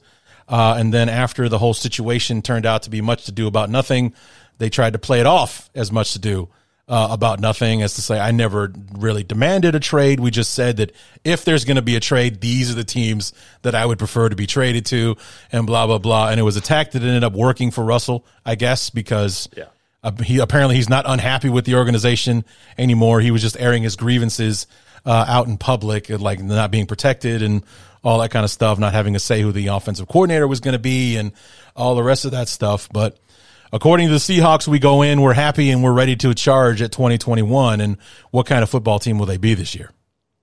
Yeah, I mean, that's the question. Like, how much does all of this offseason, rigmarole end up affecting them once they get out on the field in 2021? Are they still cohesive? Is, what's the temperature of it? And at what point does Russell Wilson become eventually dissatisfied with the team again? And this time, does it happen in the middle of the season as opposed to while they're watching, two other teams play in the Super Bowl from home, or really, I guess they were at the stadium, but.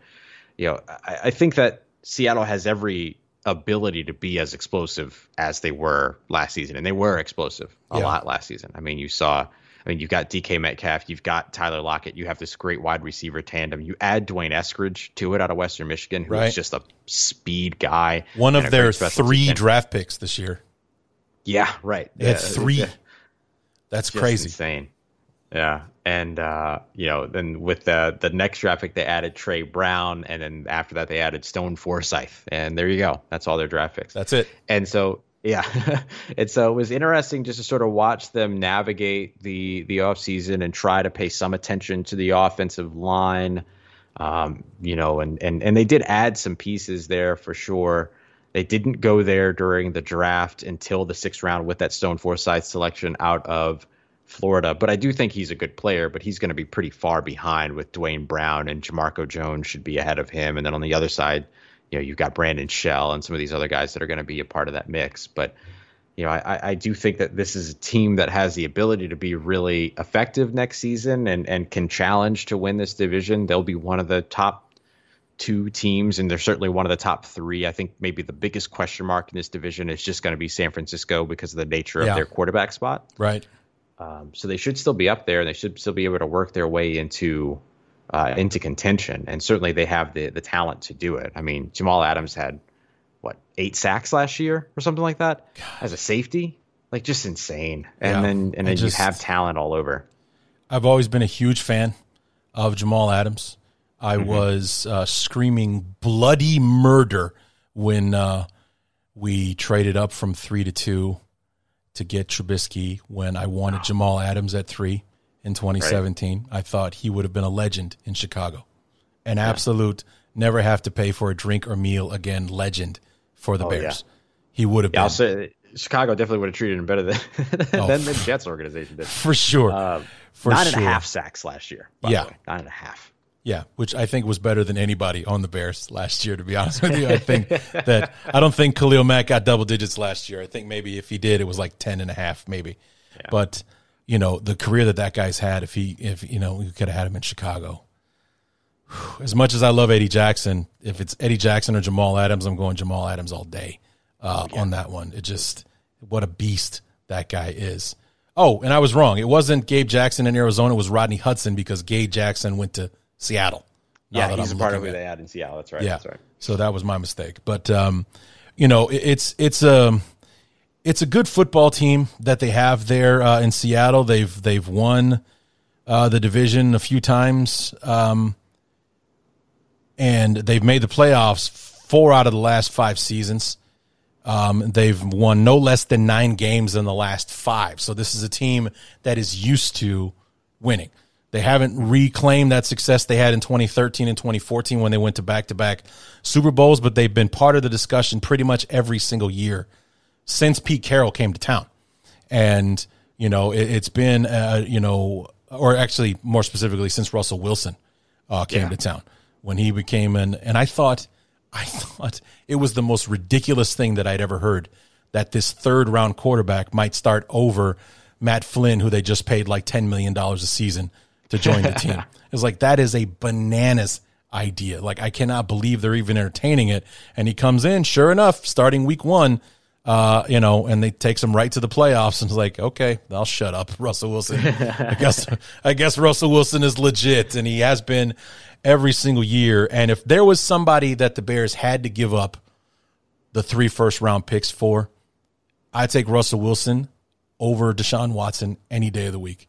As far as that goes. I mean, and also as far as like keeping or like trying to win now, Wilson to me seems like that guy that elevates everyone around him. So what would he be able to do with a Darnell Mooney or a an Allen Robinson or a Cole Kmet or something like that. It's like we can wade through the years that we don't have picks with Wilson and then definitely, reload and build up a team around him when we have our trade assets or our draft assets back and everything. I would have taken Wilson over Watson a million times out of a million as far as that goes. I would have loved to have him in Chicago, and I would have hated to see those draft picks go, but if it gets me Russell Wilson in return, I'd be okay with that. Deshaun Watson, I'd be screaming bloody murder to this moment that we gave that up for him.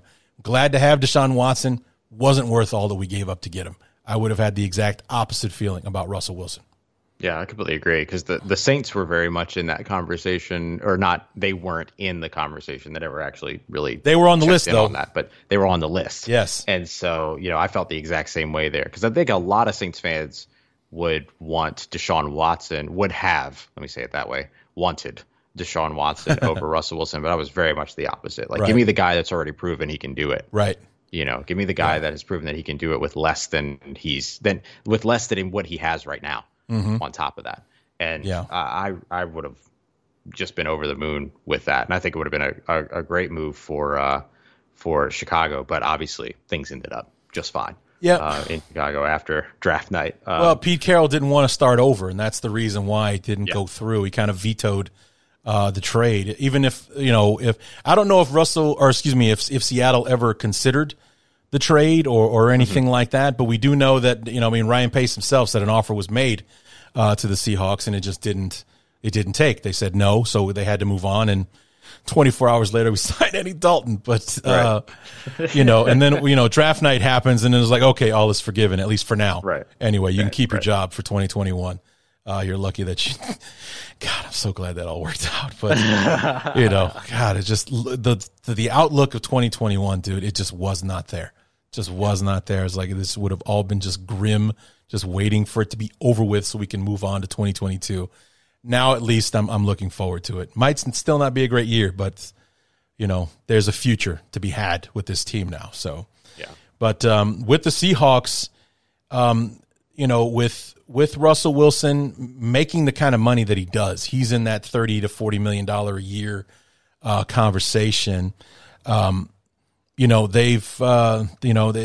their biggest years with him when he was on that third round rookie contract and everything. And they haven't had trouble getting to the playoffs or having that kind of success since he had to get paid, but they haven't had that world beating success where they're going to the Super Bowl. And they thought that last year might be that year with them starting 5-0 and Russell Wilson throwing 4 touchdowns a game in those first 5 games and all that kind of stuff. But I don't know if it was injuries or if the rest of the NFL just cracked the Seattle code, because after starting 5-0, they went 7-4 the rest of the way.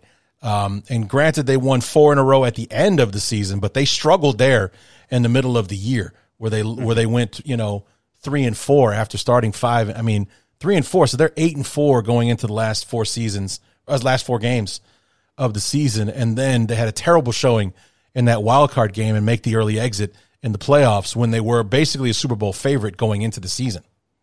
Yeah.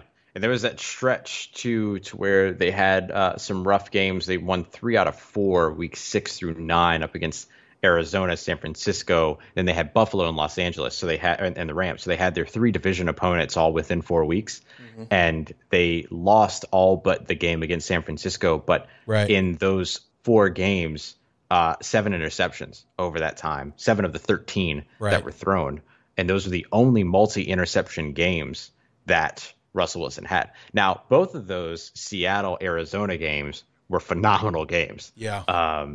Throughout the course of that season, because then they would follow up and then have a win against Arizona that very next week in week 10.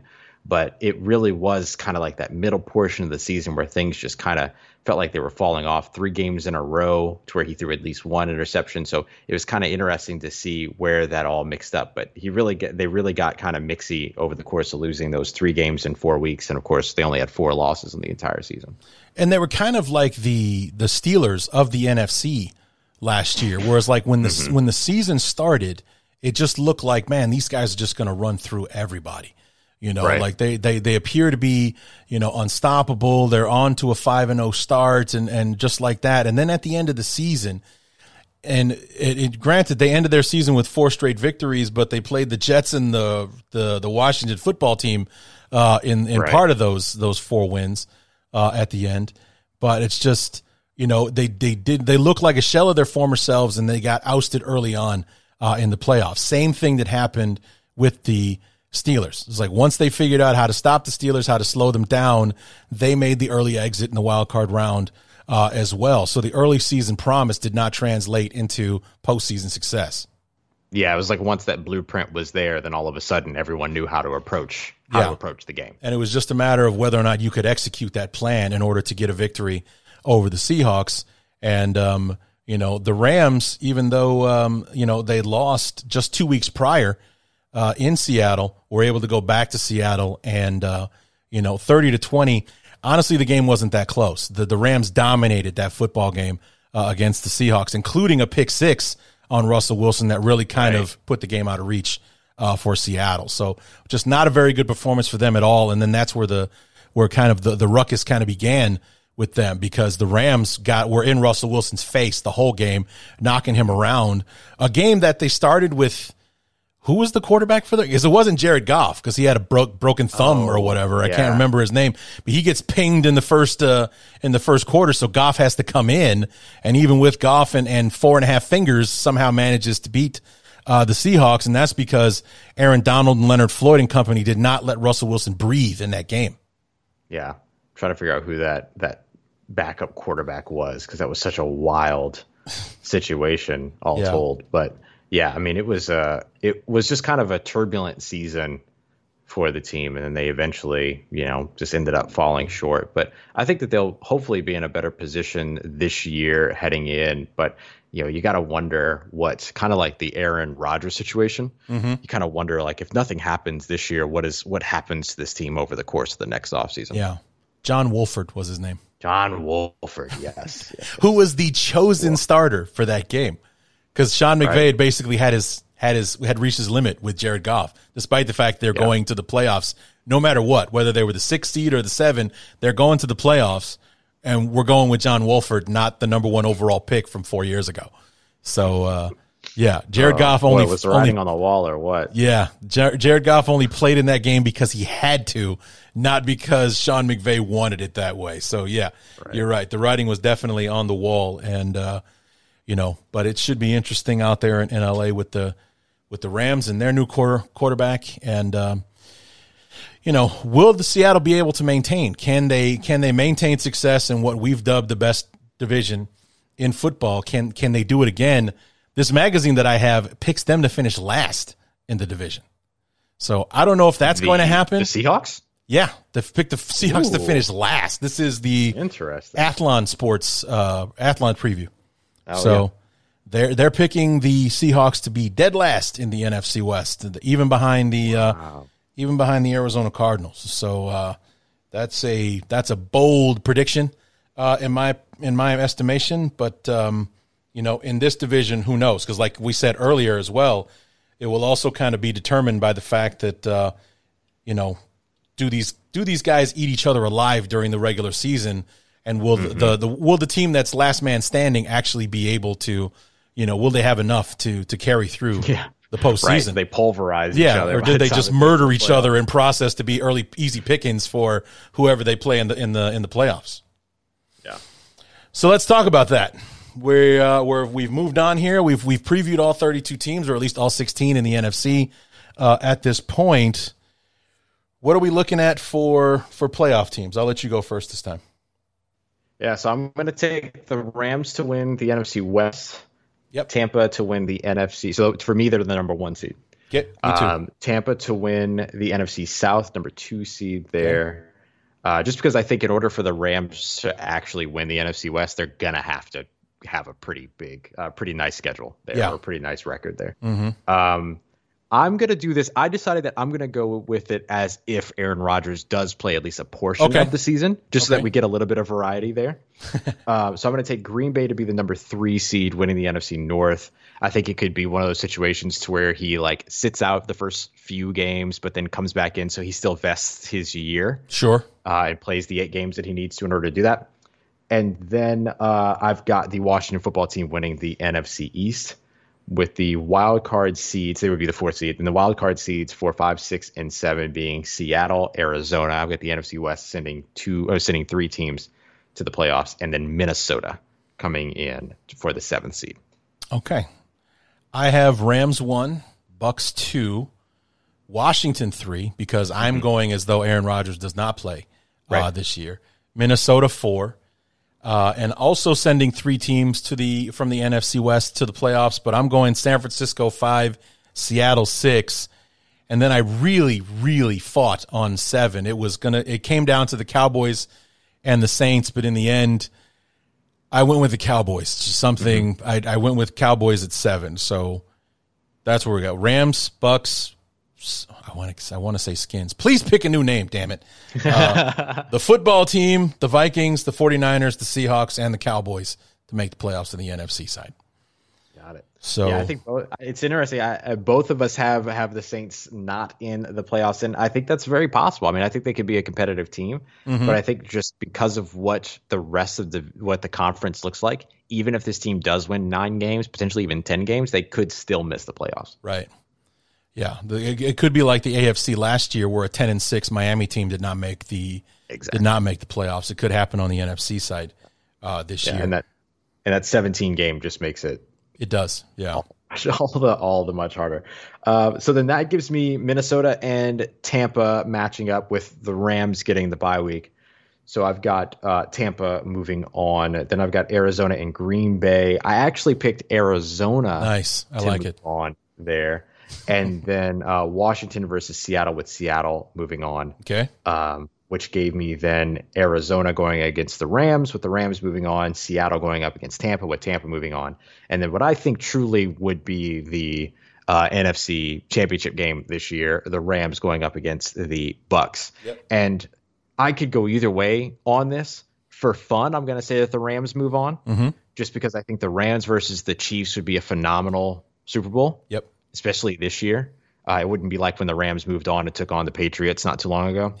Yeah. It would be a much better Super Bowl than that in this situation. So would have the Saints and the Patriots that year, Ross. We all know that. Yeah. So yeah.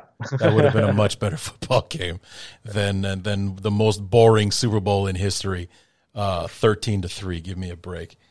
Kudos to the New England Patriots and their defensive effort in that one. But when the MVP of the game is the one guy who actually did something offensively in that one, it's like, good God. All right, so we got the 2-7 is the Bucks and the Cowboys, so we got the Bucks moving on there. 3-6 is Washington and Seattle. I give that one to the Skins, home field advantage, East Coast, West Coast team going to the East Coast. I got to give that one to the football team. Mm-hmm. And then 4 and 5 is Minnesota versus San Francisco. I took the 49ers in that one. So in round 2, we have LA versus San Francisco. Low seed goes to the highest seed. We take the Rams there. Tampa Bay and Washington in round 2, a rematch of last year's wild card game. Outstanding football game. Take the Bucks. So we got the same NFC Championship game, Rams and Buccaneers, and I'm also taking the Rams to go to the Super Bowl. So yeah, Rams, I think that Rams Chiefs make all the difference. Yeah, I do as well. So hopefully, Raheem Morris won't hit a transition snag or anything, and he just keep this well-oiled machine of a defense going, because they're poised to repeat last year's performance as one of the best teams. So hopefully, it all doesn't come down to scheme, and Brandon Staley's just smarter than Raheem Morris is. Hopefully that he can put that talent to work like Staley did and be as successful as they were last year. Yeah, and I think the added ingredient of Matthew Stafford also huge benefit to that team. Huge. And that's what put it over the top for me, because that was definitely a big thing that went wrong for the Rams last year was, number one, just the turmoil over the fact that we all knew Goff wasn't the chosen starter for them anymore, that he was willing, he being Sean McVay, was willing to go with Wolford as his starting quarterback, choosing him to be the quarterback, to start over Goff, despite the lack of any kind of resume and the fact that Goff had already taken him to a Super Bowl in 2018 and everything. It's like, never mind all of that. I want this guy instead out there. Spoke volumes about what was going on in LA last year. So having Matt Stafford out there, you know, Sean McVay walking around with a big, huge dad boner over that right now. So, you know, he's already in love with the idea. And I think it's going to get the Rams to the Super Bowl this year. I really do. Yeah. Yeah. I think that's the thing for them. So I'm excited to see, I mentioned it before, and I tried to not let it show too much that I was projecting them to win the NFC. But I mean, that's one of the reasons why I'm excited to see the Rams, because I think they're going to be the best team in the conference next season. Yeah. Me too. And we get to see him week one, when it might not be as extreme as it would be, say, week 16 or week 17 at the end of the season, when they're a well-oiled machine and everything. So maybe we might be able to steal one from the Rams in one of those fluke week one victories and everything. So sure, knock on wood that maybe that can happen. So Ross, this has been amazing, man. Two shows. We talked a lot. A lot. And we covered all 32 teams, and you know, it's been a blast. And of course, you're Locked On Saints and then Locked On NFL. Where can we find you online? Yeah, absolutely. So you can follow me on Twitter at Ross Jackson Nola. It's the best and easiest way to keep up, and you can find Locked On NFL and Locked On Saints wherever you get your podcast. This has been an absolute pleasure, man. It's been a lot of fun. So I appreciate you having me on to go through all these teams and predict, you know, take a look at the NFL for next season. I'm excited for camp to get started, and football's just right around the corner. Yeah, I can't wait. So no Bears and Saints this year, so we'll have to manufacture a reason like I did this time to get you back on the show at some point, because I think we play the South again next year, so maybe that'll be a reason for have you on the show, or maybe you could just do us a favor and finish in the same place so we can, you know, have that same place opponent thing going at the very least. There you go. So we can look at that. Just have a conversation with Sean Payton, see if you can make that happen. You finish second in the South this year, then you come back and, you know, because we're finished second behind Minnesota. Just let it go. Take a rest, Sean. Yeah, just let it go. Just take a breather. You know, you don't have to win the division every year. Don't be selfish. So if nothing else, we can come back at playoff time and see how close we were with our predictions. There you go. Genius. Ross Jackson. This is why we have you on the show, for these brilliant ideas. So we'll talk to you. We'll talk to you again real soon, man. This has been a blast. Absolutely, brother. Appreciate you.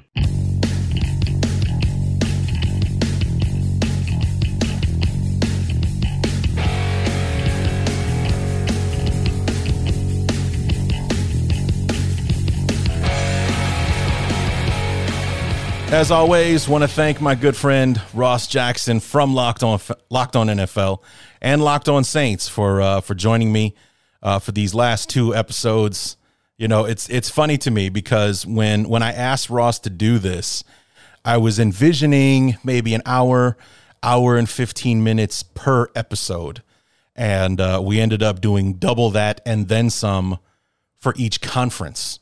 You know, like I thought that the two shows total would top out around 2.5 hours or so, and then we did that just on the AFC, and then we came back and did another half hour on the NFC on top of the 2.5 hours, equaling the 2 hours that we did in the AFC, and then tacking on about another 25 minutes or so on that. So, you know, Ross and I started recording at about noon on that Saturday. We got done around 6. Like it was my entire Saturday was sitting here at my desk talking AFC, NFC with Ross Jackson. And I could do that forever. That's how much fun that was. So hopefully we'll create a reason to have him back. Like you heard him mention, maybe we'll have him on like at mid season, like maybe during the bye week or something like that. We'll make it part of the episode where we have Lauren Cox come back and talk about where the Bears are at during the bye week, and see how well our predictions are doing at the midway point of the season. Then bring them back at the end of the year to see how we did. Did the Rams and the Chiefs both go to the Super Bowl, and how did that work out? How did the NFC turn out with Green Bay having Aaron Rodgers and all that kind of stuff? And, what questions were answered? When did Justin Fields play? Did he play in 2021? So, you know, it's an interesting argument on if Justin Fields doesn't play at all in 2021, is that a good or a bad thing? And you can come at it from both angles. It's it's a good thing because I guess that meant that Andy Dalton was playing so well and the Bears were winning that they could afford to let Justin Fields just sit and continue to learn in 2021. Or, you know, I can't really see the bad point of it. Like, I mean, you know, Justin getting hurt in practice or something disastrous like that. Sorry, I put that out there. I didn't mean to, but anyway, we'll have to manufacture a reason to have Ross back because you know that was just too much fun. So anyway, that's it, guys. From here, we move on to the preseason.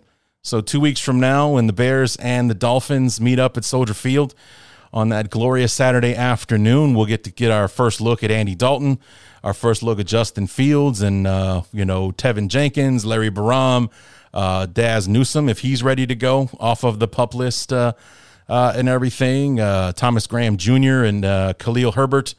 Am I missing anybody? Oh, yeah, Kairos Tonga. That's our other draft choice. See those guys and all the other new Bears like Desmond Trufant and Elijah Wilkerson.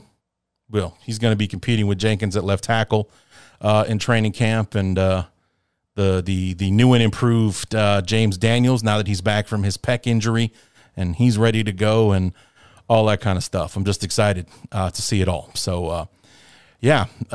So that'll be the next time you hear from me, unless we can get Brett Coleman back, because Brett Coleman put out an awesome video on YouTube, on his channel, the Film Room on YouTube. He did an the video is called The Fixer, and it's talking about Justin Fields and how basically he can fill the void that both quarterbacks left behind. Like, he talked about how the Bears were a more effective running team when Mitch was the quarterback, because Mitch was also a threat to run. So on those run option plays, where, you know, there was a chance that Mitch might keep the ball and run depending on what the defender is doing, they would freeze the defense so that they would have to see what Mitch was doing, and therefore give, you know, David Montgomery or Tariq Cohen or whatever, you know, an extra step before the defense reacted to them actually having the ball.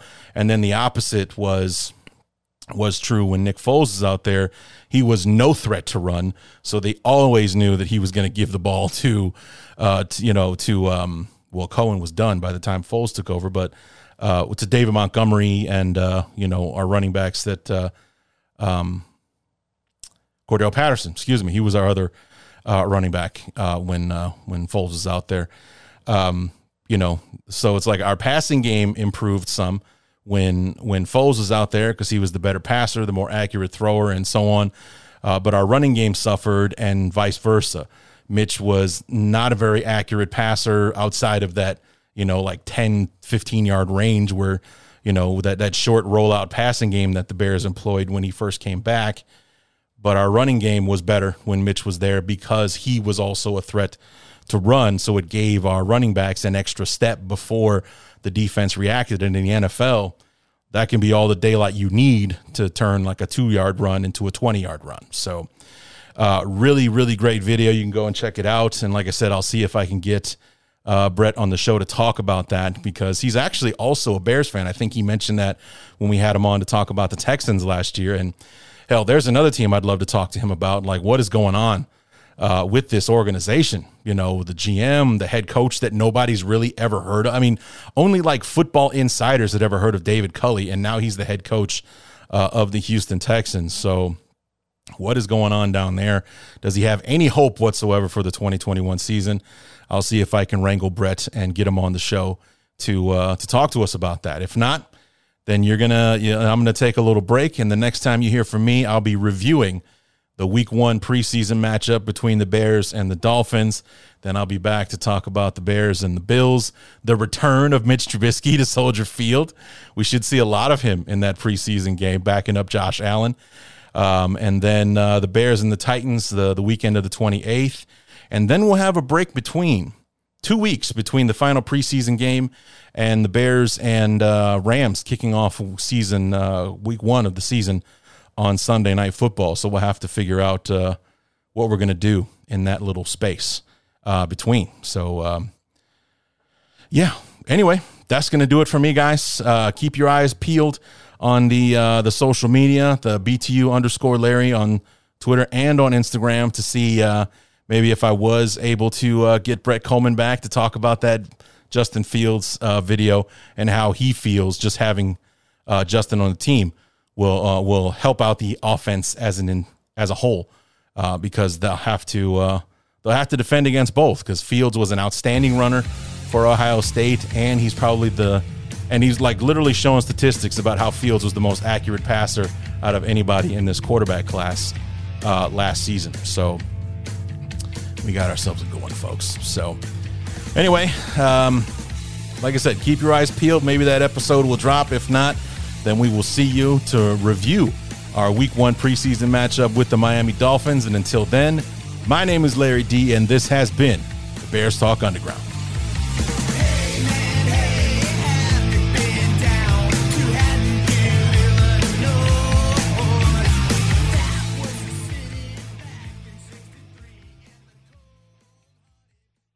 Ready to elevate your home? Picture this: central heating, a cozy fireplace, or your dream walk-in closet. Build a backyard oasis, go green with solar panels, or start a business. It's all possible with Figure's home equity line of credit. Unlock up to $400,000. Apply online in 5 minutes. Funding in as little as 5 days. Head to figure.com and transform your home. Figure Lending, LLC, DBA Figure, Equal Opportunity Lender, NMLS 1717824. Terms and conditions apply. Visit figure.com for more information. For licensing information, go to www.nmlsconsumeraccess.org. I normally find bras to be so uncomfortable and constricting, but Skims has changed that. You know I love Skims underwear, so I finally tried their bras, and Skims has delivered again. Skims bras are worth the hype for the amazing shape and support they give, but what I wasn't expecting was how comfortable they are too. I've tried so many bras in the past, and the main issue that I have is that they weren't supportive enough, to the point where they felt slouchy. I love my Skims wireless form bra because it's so comfortable and supportive. The older I get, the more I care about actually being comfortable in what I wear every day. And with my wireless form bra, I no longer have to sacrifice my comfort for the support I need. Shop Skims bras at skims.com, now available in 62 sizes, 30A to 46H. Plus, get free shipping on all orders over $75. If you haven't yet, be sure to let them know we sent you. After you place your order, select podcast in the survey and select our show in the drop-down menu that follows. Some people just know the best rate for you is a rate based on you with Allstate. Not one based on the driver who treats the highway like a racetrack and the shoulder like a passing lane. Why pay a rate based on anyone else? Get one based on you with DriveWise from Allstate. Not available in Alaska or California, subject to terms and conditions. Rates are determined by several factors, which vary by state. In some states, participation in DriveWise allows Allstate to use your driving data for purposes of rating, while in some states, your rate could increase with high-risk driving. Generally, safer drivers will save with DriveWise. Allstate Fire and Casualty Insurance Company and affiliates, Northbrook, Illinois.